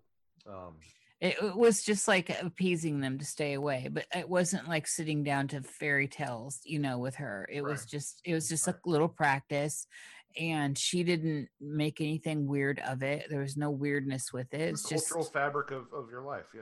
Yeah. yeah it was just that and so and she wasn't a witch you know i mean it was nothing it was just normal for her Yeah, I I I've said many times that I, I think that I'm paranormal kryptonite. I mean, I can count on one hand the number of really interesting things that I've had happen to me, and ironically enough, like nothing really profound has happened to me since I started writing about this stuff, which is kind of the opposite of what you hear. You hear that people get involved in this, then stuff piles on, but I've had a pretty pretty dull I, I almost it almost kind of feels like you know you look at um you look at people who start to devote their life to you know certain spiritual traditions like you know i think even mother teresa you know and they have like this dark midnight of the soul i, I i'm kind of i've kind of been in a dark midnight of the paranormal soul for a while because i just i can't coax anything to happen now granted i'm not like you know I'm not taking five dry grams in silent darkness, and I'm not breaking out the Ouija board. There are things that I could do to to sort of facilitate that that I'm too chicken shit to do. But that's sort of the idea behind me and Jerry getting together is that you know let's just actually can we just rekindle the spark in me because it, it kind of feels like I'm just doing you know folklore folklore right now. I'm not actually getting that sort of visceral firsthand experience that I really crave. It's gonna happen soon. I promise. Oh yeah, I'm sure. I mean, I'm sure by you know hell or high water it'll happen soon. So mm. oh yeah it's, we're gonna have a- it's out there We're gonna do high two strangeness is there do two man paramania. Ooh. Para, Paraman. Paraman. Paramania. Paramania. romance the Yeah. new partner So, did you have any strange experiences or dreams or anything while you were writing this? Were you the, were you that close to the material versus your prior books in this one, or was the experience of writing this with Tim different? Like I said, the, the only thing that really is that really has has happened to me in the past like you know five years since I've been involved in this is I did get I think I was in the middle of writing um I think I was in the middle of me writing a Trojan Feast and I was I had gone with my then no it was my wife still. Um, I gone with my wife and, and my and my mom and dad to Hilton Head and they went home early and we stayed an extra night. And that night that that la- you know that one night that we were there and they weren't I got a phone call on my cell phone from home. And I open it up and I'm expecting to talk to mom and dad. It's like you know two in the morning or whatever. And I get like a classic John Keel robotic nonsense voice, you know, like you know, not like a not like a modem dial up tone, just like a like a weird like speak and spell kind of voice that was just saying like gobbledygook. And I um No, actually, it was. It wasn't from my home. It was from my mom's cell phone. It's from my mom's cell phone. And uh, I called my mom and I said, "What was that all about?" And she didn't have any. Not only she had she not made a call, there wasn't an outgoing call from her cell phone. So that's the only thing. You know, th- th- this, that's the only thing that's happened to me since I've started writing books. Um, uh, even you know, I went out to Site Seven with Tim, and it was kind of kind of dead. Um, there was like a maybe moment that we had, and that's about it. Um, we we did get there. We did pull up, and we got out of the car, and within about thirty seconds of getting out of the car, we heard this big huff. This which could have been a whitetail. I mean, I'm, I've listened to white listened to whitetails afterwards, and could have been a whitetail. But then we definitely heard something go like moseying away through the leaves, and it kind of sounded bipedal. But you know, I, I've never. I know that there's a cadence to something that walks on four feet that something walking on two feet doesn't have, but at the same time, that's never really ever been a compelling, you know, because I, feel, I feel like that could, could be easy to sort of mess up. So, yeah, nothing with me. You know, Tim's Tim's master of the uh, the synchronicity and master of the the weirdness. He's I think he still he stole all my mojo during this book. He's he's sapping it from me. Yeah, or his flannel man scared Bigfoot away. Yeah, yeah, something like that. Um, which is funny. Like you'd think that. I mean where we live, you don't really think about it being North Georgia until you look at a map of Georgia and you're like, oh no, we're we're we're North Georgia. You know, you can be to something that is kind of, I mean, in, you're in Canton, you're basically in the mountains already. You know, Cherokee. Yeah, exactly. I'm sorry, I didn't know if you'd ever said where you. Do people know where you? Okay. I don't care. I live in Canton. Jerry said it before a few times. Okay, okay. Um, Cherokee County. Yeah. Um, so you know, you're just you're just up there. I mean, there's stuff. There's Bigfoot sightings in Cherokee in in Cherokee County. There's Yep, Bigfoot absolutely. sightings in your town. Absolutely. Um, And that's one of the things Dave Barak Baraka told me. uh, uh, uh, David Bacara. Bakara, sorry. So you're, you're getting it mixed up with uh, Chris Bar- Barakman. no, I'm getting it mixed up with a Sounds like it. restaurant I used to go to in Chicago called Baracos, but Oh, okay, nice. Okay. There's always another option here. um, Dave told me that he hears reports of Bigfoot all the time, like almost every day, that don't go reported from all the the locals around him. So, you know, whatever's reported officially to the BFRO is maybe like 30, Oh, yeah. 30 to 40% of what's actually, maybe even less. but that probably is generous, I would imagine. Yeah. yeah. Of what's actually seen out there or what's reported because people don't want to be associated with, oh, I saw a Bigfoot. They don't want their name recorded. They just want to tell somebody. Right. And I find those stories more credible, to be honest. Oh, 100%. Yeah. 100%. Um, So- yeah, you know, I, sorry, go ahead. No, no, finish your thought. I, want to know some, I want to hear some interesting stories from the book, some anecdotes. Um, yeah, no, I, I remember like there were many times when I would go out on the road between where I used to live and where you live now and just, you know, just drive to the places where in some of those BFR reports and be like, just show me something, show me, but you know, it's you drive out to some of the spots. Uh, there are a couple of spots on that. Um, oh, I can't, I, don't, I can't remember what it's. It starts out as House Road and then it turns into whatever on the way out to you. But um, you keep on going that So way. and you wind up where 140. It's 140. Yeah. There's some right off there, but uh yeah. Nothing nothing happened for me. And of course, you know, it is getting you don't need to have you don't need to have uh wilderness to have Bigfoot. You know, that's that's an entire that's basically the entire uh the entire like basis for the first chapter of the book that Tim writes is like, you know, his area of Pennsylvania doesn't have the sort of wilderness that you would assume that you would need for Bigfoot. But at the same time, I think it helps. And you know, that area along that 140 is just getting more and more built up every day. Certainly more built up than it was probably, you know, 20, 30 years ago. Same, same goes for me up here. Yeah. But I was actually asking about stories in the book that you found. You know, what, were- what were some of the best story?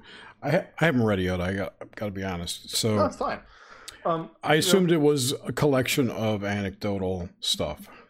It Well, looks yeah, that way in a way. is. I mean, it's it's um. I mean, there's plenty of stories in there, but sometimes it's it's talking about like you know, the way that this certain tribe described Bigfoot sounds like the way that some people in Ireland would describe you know fairies. For example, um, it was quite common in the in the you know the British Isles, especially Ireland, to never refer to them as the fairies. You'd say the good people, the good folk, the gentry, you know, etc. Mhm.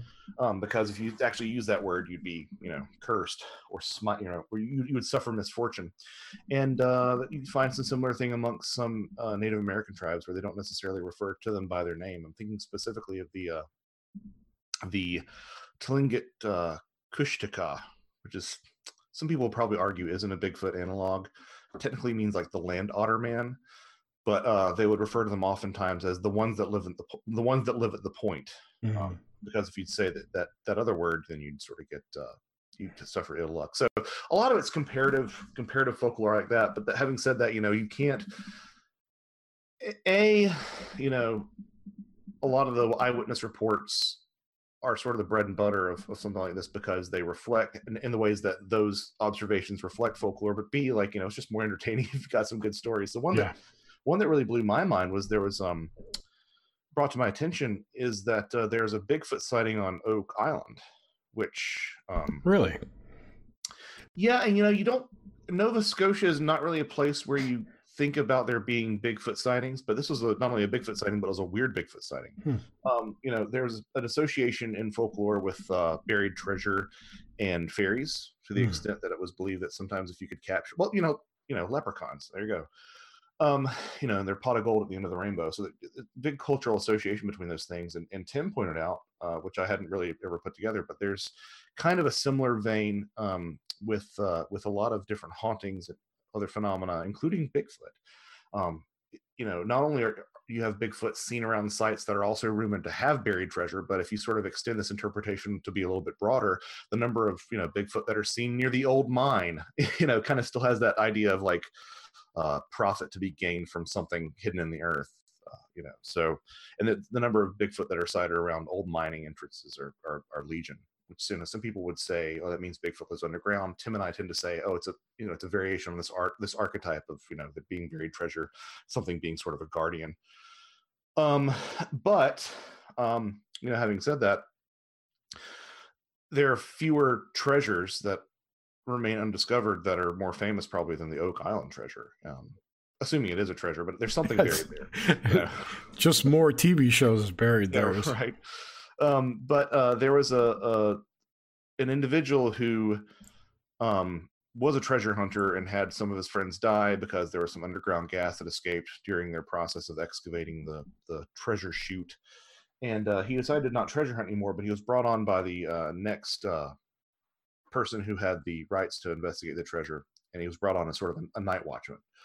And it was uh, sort of around midnight one night. He had a he had a fire going in, in the night watchman's cabin, and he sort of lay down and closed his eyes, and all of a sudden he woke up and he couldn't breathe.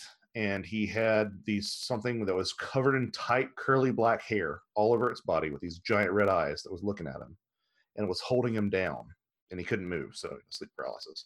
And it smiled at him and and it said, "Don't ever come back." And uh, his the, the you know the guy was apparently a very uh, a very well balanced individual, very sort of no nonsense, and he ended up being just absolutely terrified. Said it was the only thing that ever scared him, and he ended up uh, becoming an alcoholic and committing suicide. Uh, for, you know, over the course of the next decade. Sounds like a demon. Well, it sounds like but- okay, so- everything is demons right now. well, but also, I mean, you say that, but over the course of looking into this book, especially in the witches chapter, like it's impossible to sort of separate Bigfoot out from demons because, you know, wild men in, in, in that archetype were definitely lumped into that sort of demoniacal category. Um, that this was further influenced or further reinforced, rather, when you look at stuff like satyrs and fauns, which were associated with pagan rites, which sort of got lumped into uh, you know, when, when Christianity came over and sort of said that pagan rites were demonic, well, then that means that fauns and satyrs, which again are types of fairies, are sort of demons and the, the devil himself. That's why the devil ends up looking like a satyr with horns and cloven hooves. Yep. yep, yep. But uh, but fauns and satyrs, it's very much an accepted fact amongst folklorists that they are direct ancestors of the wild man archetype, being these hairy beings that live in the woods. And you read you read uh, stories of you know forest devils uh, the world over, and uh, you'll find you know these stories about uh, about them being like just these hairy wild men who are who they who are called demons everywhere else, but you know but for that. Um, do do dryads fit into that category too, or are they a separate? Sect. Uh, with with um Forest Devils. with I think you would kind of classify a dryad as more of like a like an elemental because yeah, they're okay. associated with trees, and I'm not even sure. I'm not even sure if the term dryad predates theosophy, really, because you know the, the theosophists sort of Hmm. are the ones who really popularized the idea. Yes, fairies were you know genus loci; they were spirits of place, and they were associated with you know certain landmarks and certain features of the land. You can't deny that, but at the same time, this idea of you know a one-to-one elemental sort of fairy is is more of a a theosophist interpretation. So it might it may or may not pre- pre- precede that, but I, I wouldn't really say that that's falls in the forest demon category, forest devil category. Um, you know, but, but again, you know, Pan is you know satyrs and fawns, and Pan. That's where we get the term panic from, uh, which is what, which is what you know you were talking about in the last Bigfoot story. yeah, true. Yeah. Are there Um, ha, have there been any Bigfoot sightings or stories with uh, Bigfoot with hoofs? Yes, there's one actually. Um, series of sightings in Labrador. It's called the Traverspine Gorilla. Um, and by all appearances, it looked like you know it looked like what we would call a gorilla or an ape, um, but it would leave behind these these, these cloven hoof uh, these cloven hoof prints. Um, it was it would look in windows at night, and the children would say that it looked like a large hairy man, and it would uh, uh, you know scare the scare the dogs away. Um, and uh, they would go out afterwards, and they'd find what looked like you know big ox feet around the cottage. So um, that that that found its way into this one because you know of that connection with you know devils and demons and, and witches and that sort of well the Christianized version of all Mhm, those things. mhm. Um, all you know, volume two is going to talk about um, the actual anomalies within footprints because there are plenty of those. You know, two-toed footprints, three-toed footprints, Right, right, right, footprints right. with eleven toes on one foot. Like it's there's a lot of weird stuff that's out there. But yeah, the, yeah, the polydactyl Bigfoot. Gorilla. Yeah, yeah, polydactyl Bigfoot and syndactyl Bigfoot, and I sort of I go into why uh, those are both poor examples for these oddly, uh, you know, numbered toes. Um, you know, one thing that I found really interesting is that uh, is that you know, besides the classic enlarged human foot, the most the second most common type of Bigfoot footprint that you see are these these goofy ass three three toed footprints. Well, there were some in the museum, right? The, like the Fouke monster, right? Yeah, left yeah. behind these these three toed footprints. And uh, you know, if you look at that, it kind of looks like a bird foot. You know, birds technically have four toes, but the back toe looks like an elongated heel because it's you know it's sitting sitting on the back. So if you look at those, they kind of look like bird, like giant bird footprints. Like if Big Bird left behind footprints, they look like that. And there is no shortage of lore, both from uh, Native America and Ireland, of of uh, apes with like chicken feet. you know, um, uh, there was a in one case in County Limerick, there was a fairy queen who wanted to sort of get rid of people who had moved onto her land, and uh, she would take various guises, and one of them was of a giant ape with with uh, with a, with chicken's feet.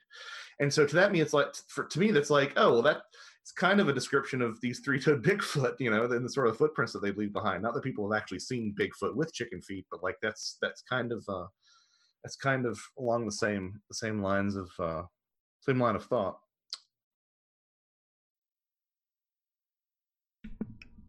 Go ahead, Nish. So where where do you find yourself with so you've you've made you've made a a definite mark in this research and in on this path. What propels you forward with this kind of research, especially since your personal experience is very limited with encounters? Um, well, it's so, you know, I uh, I play tuba for money, um, and I wouldn't have kept on playing tuba if I wasn't good at it. you know what I mean?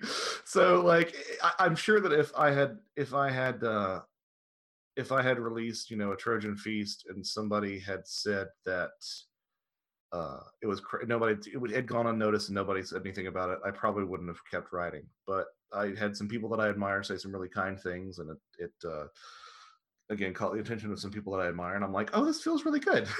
so, you know, um, I've always had an interest in these sort of things. Um, I think part of what sort of propels me forward is that, you know, I uh, it, it really is that that interconnected interdisciplinary thing that i find really fascinating you know if you just asked me to write a book of you know bigfoot stories i would just be absolutely you know bored out of my mind because i i just i, I it's not about it's not about even the the stories to me as it is about the uh about the the, the the analysis of the stories and trying to put them into a you know a different sort of uh, context.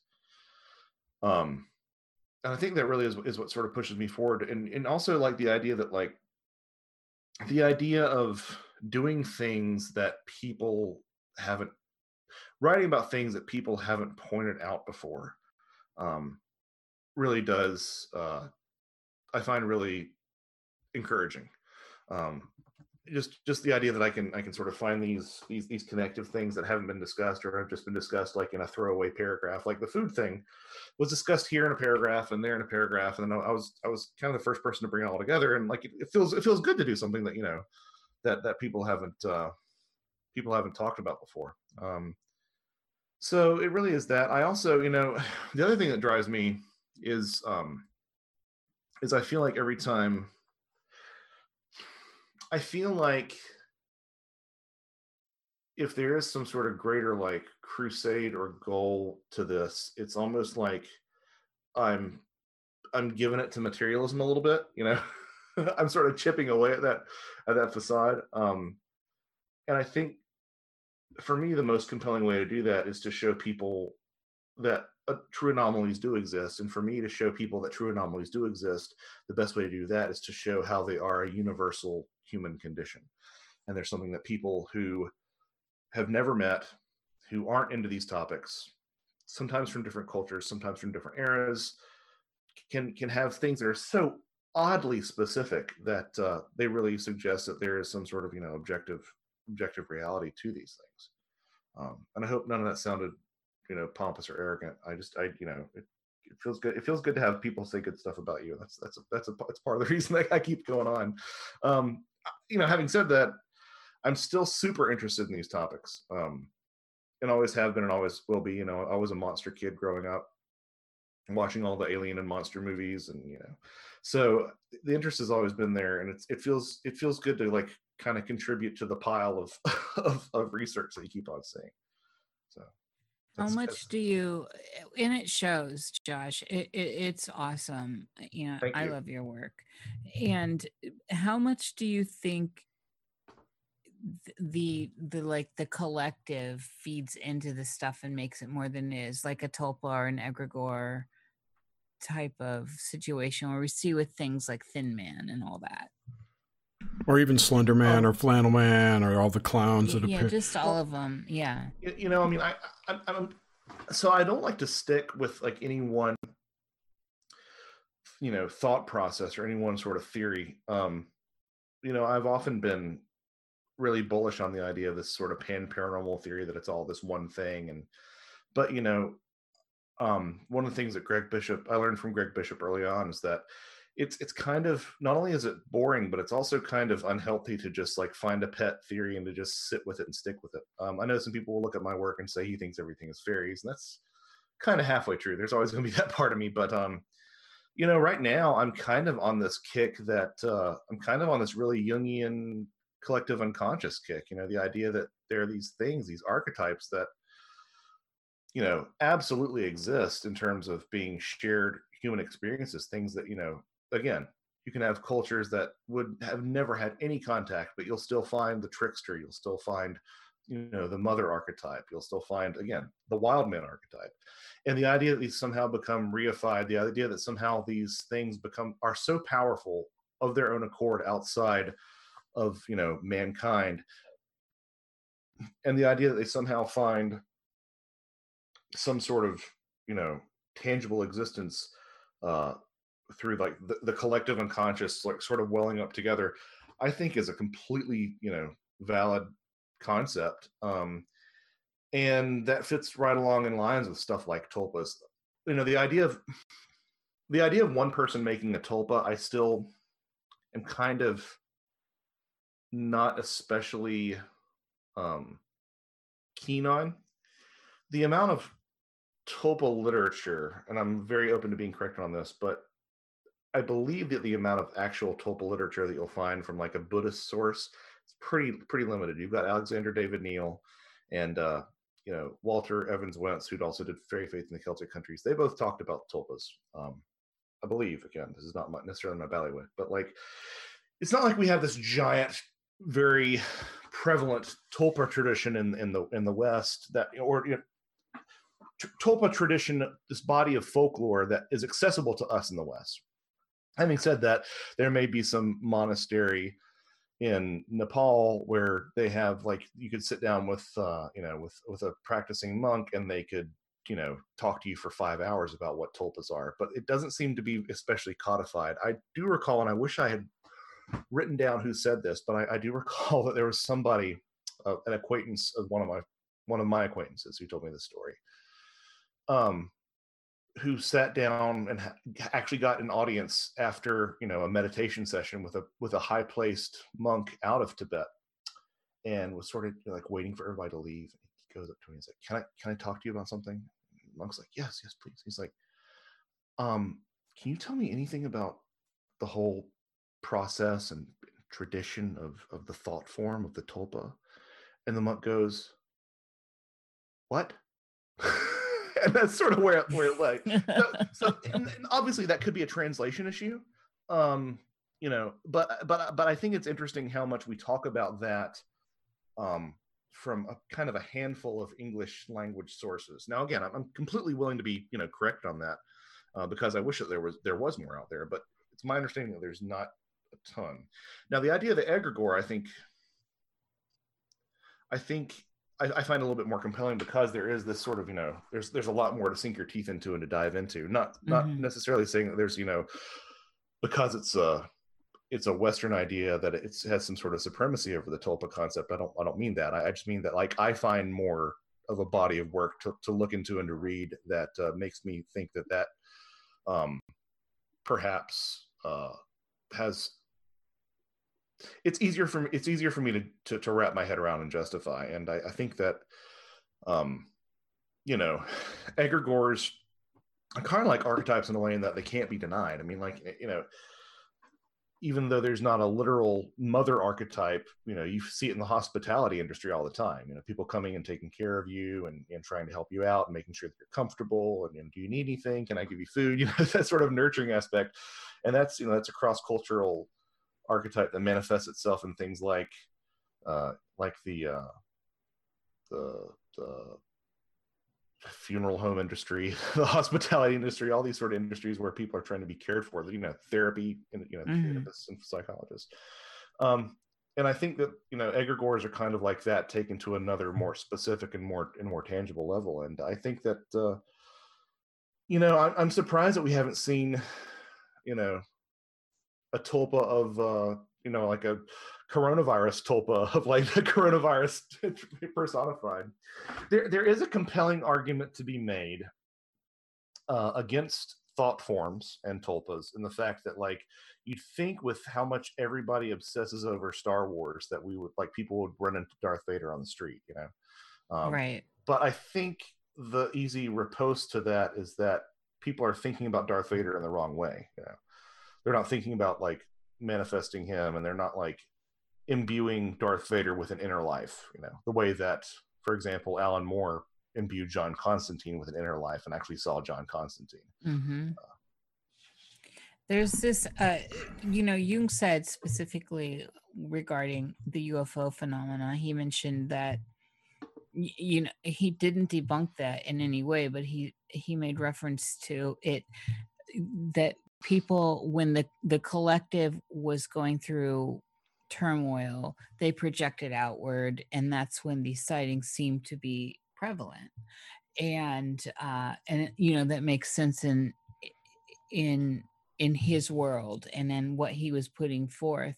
And i'm wondering have you found that kind of uh have you found a connection yourself in your journey of studying all this that there are more sightings when things are in we've got tumultuous stuff going on? So like right now i definitely would expect sightings of all kinds of things to be happening because the collective is is in an uproar there's a lot of uncertainty and scariness happening that projection into the outer screen of the world could create some very interesting phenomena Projections on the dome.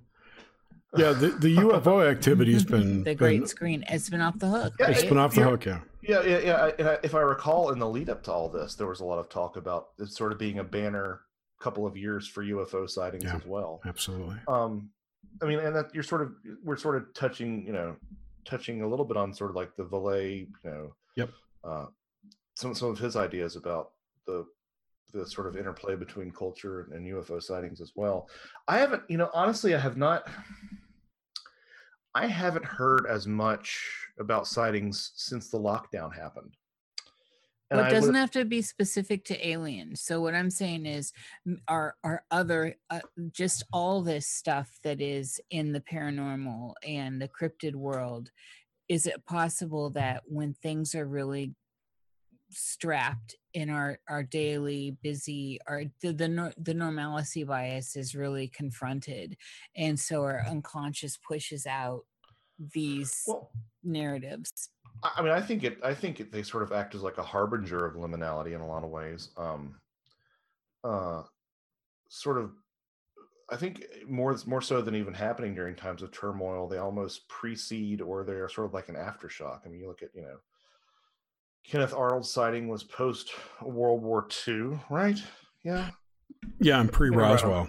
Pre yeah. Roswell. Yeah. Um, uh, uh, I'm just double checking myself so I don't make an ass out of myself. It was myself. 47. It was Yeah, 47. Yeah, yeah, yeah. Um, that's what I thought of. But any- anyway, um, but also, I mean, like, so yeah, we talked about sort of UFOs having sort of like you know this having some momentum behind them, preceding all this this bullshit that we've been going through, and uh, you know, there's nothing more popular in par- the paranormal right now than Bigfoot. And I think that it's interesting if you look at Bigfoot as possibly being, you know, among other interpretations, like a guardian of the forest or like an avatar for the forest.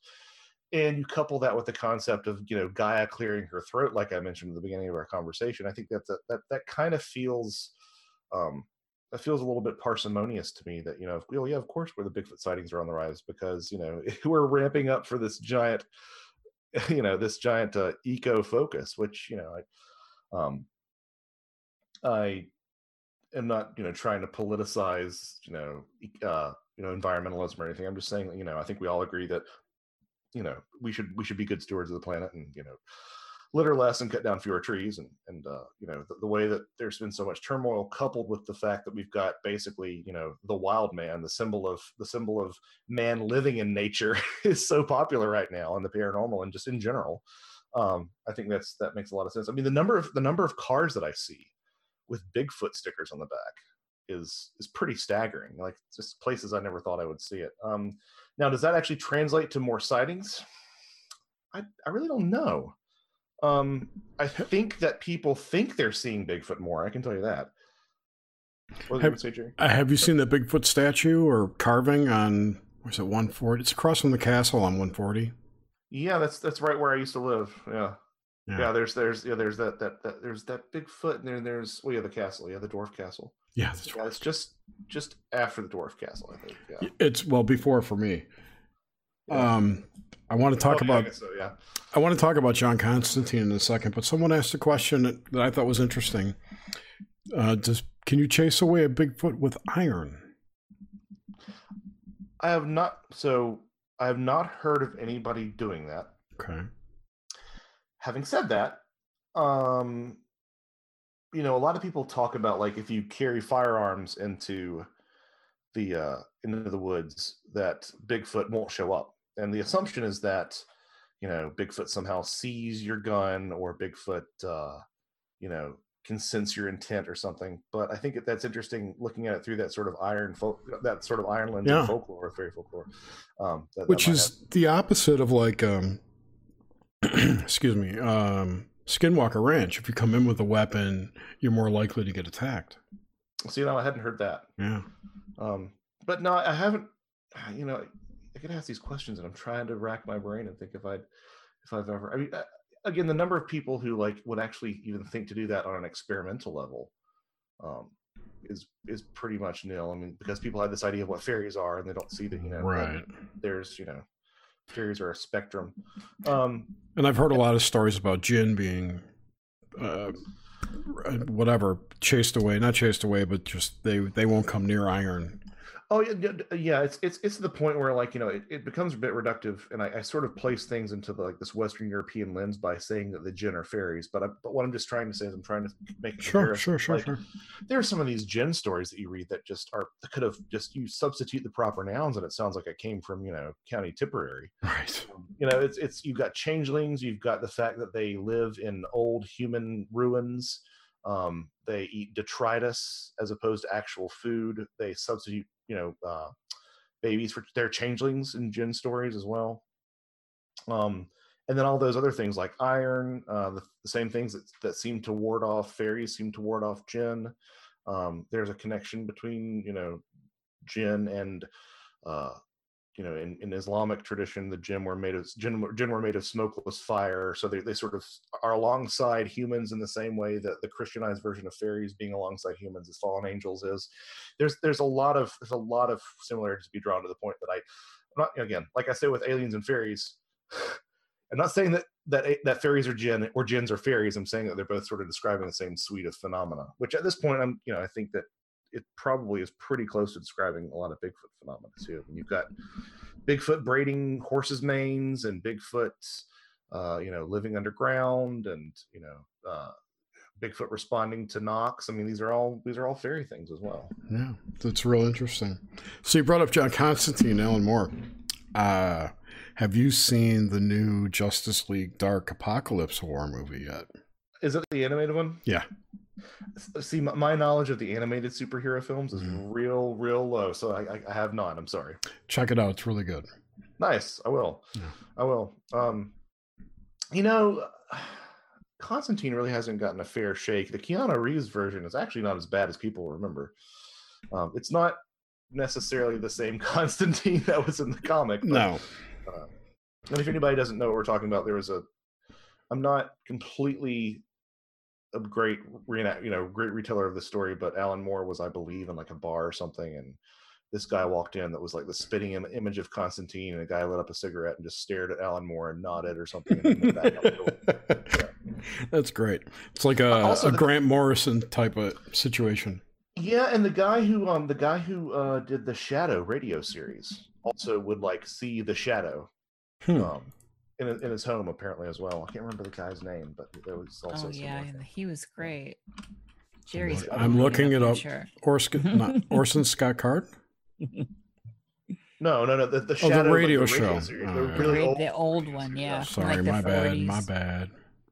He said he would see like like shadows of the shadow, like the, with the, the hat and everything, in the in his uh in his house. Walter Gibson. Yeah, that's it. Yeah. Yeah, um, Constantine's also a character on DC's Legends of Tomorrow. This last two seasons too. Right. Uh, you know, it's it's funny. Um, Marvel TV sucks, and and the movies are great, and uh, DC movies are are kind of subpar, and they're, they're but they they've got the TV stuff on lockdown.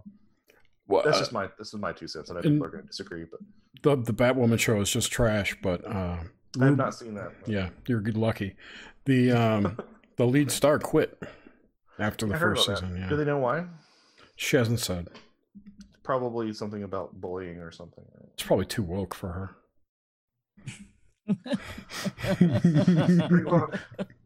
Yeah, she's pretty woke. Yeah, cool. Well, I got nothing.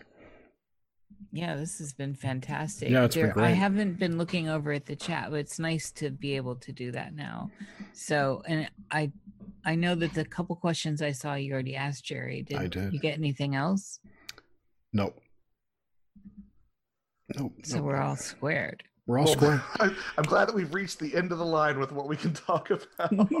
no, we haven't. We haven't. We I will could, never speak to you again. Goodbye. this is it. This you is and I the could talk. We could talk all night long. You know oh, I that. know we could. I know we could. Um, but it's been two We'll hours, keep and we at we two just keep it two hours. yeah. So People, you know, Josh, that the time people's attention spans these days are so these do days are limited. you want to plug anything other than your book? which I've Yeah, got links to in the description. Um, so uh, joshuacutchin.com is where you can find links to all my interviews. I hopefully am going to start blogging again soon. Just a lot of my energy's been taken up with babies and Bigfoot, and um, but you can find links to all my books there: uh, A Trojan Feast, The Brimstone Deceit, Thieves of the Night, and now Where the Footprints in Volume One. Um, and you can find links there. Uh, you know, if you want to buy through Amazon, since they're taking over the world anyway, more power to you. Um, if you want to go to a, a you know brick and mortar store and request them to order it, that's even better. Um, and then uh, I guess I can go ahead and uh, I think if I, really, I this is going to be sort of an exclusive. Ooh. Ooh. Um, I haven't really announced this anywhere. I think I might have alluded to it on one or two podcasts, but the the contract is signed and uh, and I've gotten my first round of essays in. Um, I am curating a book of essays um, about representations of uh, fairies in cinema. Hmm. Um, and having said that, some of some of the uh, some of the, the the the films that we talk about are not exactly what there's some some people are talking about like you know fairies that are presented as fairies and like the implications and how well they're presented, but there's some people who are looking at uh, different films through the fairy lens and finding some really interesting parallels. For example, one of the essays is on Dune, of all things. Which oh, I really? Which Ooh, wouldn't have- yes. have- wouldn't have thought of that, but it, there's I'm, I'm about halfway reviewing through reviewing that. There's some really compelling, uh, some compelling, compelling comparisons. I'm really proud of the roster that's been put together. Um, myself, I'm contributing, and I'm also the uh, the editor. This is going to be published through uh, Robbie Graham's uh, Yep. company. Cool. Uh, so it's it's sort of like reframing the fairy film debate. um, so it's myself, uh, Tobias Wayland, um, Simon of of the uh, Singular 14, Simon Young of uh, Dr. Beachcombing's Bizarre History blog, who is I would Mhm. argue one of like I would put him in the top ten fairy scholars that are alive right now. Um, Neil Rushton, who owns the uh, Dead but Dreaming blog, uh, is another great writer on fairies. Uh, Ren Collier, friend Okay. of ours Yep. Mhm. um, Allison Jornlin, uh, Mark Anthony Wyatt. You, know, you met you met No Mark. uh, Yep. uh, I'm in conversations with somebody who I would love to have write the introduction, but I can't say that person's name yet. It's all good. Um, James P. Nettles, um, Susan Demeter St. Clair, and Jack Hunter. Cool. Um, and I believe Ooh. Jack is going to be uh, writing about a previously unpublished uh, Brian Froud interview. Oh, that's exciting. Is this anyone- is very exciting. Is anyone going to write about Jonathan Strange and Mr. Norrell? So the original intent of the I don't I haven't seen that yet. If someone's going to, um, the original intent was to like write about movies that like have nothing to do with. Okay, okay. like, Trying to put trying to so. Having said that, no one is. Uh, we're kind of trying to focus a little bit more on uh, That's on, entire on, on, on films and stuff. Yeah, my essay is on. Uh, if anyone hasn't seen it, uh, the uh, the Danish film Borgman. Um, it's after looking at it, I'm I'm I'm kind of gonna say it's it's the most like. It's it's the film with the most fairy tropes per minute that I've ever seen. It just beats you over the head without, without, without being about fairies. So it's, yeah. What about Dark Is- City? I mean, that would be a good one. that is a good one. I haven't seen that in forever, and I does it still hold up? Oh yeah. Oh yeah, I, yeah, I remember it being just really great and under underappreciated. It still is. No, don't hang Is up the- after we say goodbye because I'll tell you something about it. Go ahead. Does the Bene Gesserit make it into the Dune one?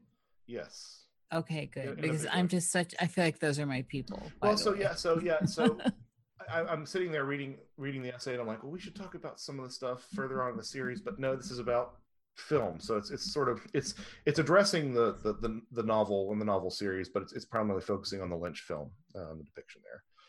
Yeah, yeah. which, Ooh, isn't this is perfect, but- very exciting. Yeah, and I'm looking forward to the new ones coming out whenever. Yeah, after, out. afterwards, I'll tell you the films that are being talked about. Is there a set date for? Is there a planned date at this point for the release? uh, end of the year. Now, Okay, of course, you know, of course, that's. I mean, I've been speaking on and off with Robbie. That's kind of flexible because you know people are having Everything. trouble. Well, yeah, just like from a morale standpoint, people are having trouble finishing essays. You know, I was in that boat too. You know, um, yeah. And uh, you know, we just don't know how things are going to pan out. But uh, that's that's the plan, and that's uh, it's it's all it's actually happening, which is something I don't think I could have said a while back. So yeah. Oh, I can't wait. I'm very excited about this. I Hmm. love I love the idea already and some of these uh, love some of these people as well. So, yeah, Very I'm very very exciting very happy to have this group of people. Well, this right, has great. been a pleasure. Yes. I, I, I you're just amazing always. it's always good to talk to y'all. Yes, it's awesome. Thank you, everyone, for listening. Be sure to tune in next week. We'll be doing Noxamente again with uh, Sarath the Mage as our guest. That should be an interesting show. And then I think we have an obelisk after that. I forget who's going to be on. Let me look real quick. Is it Holly? Might be.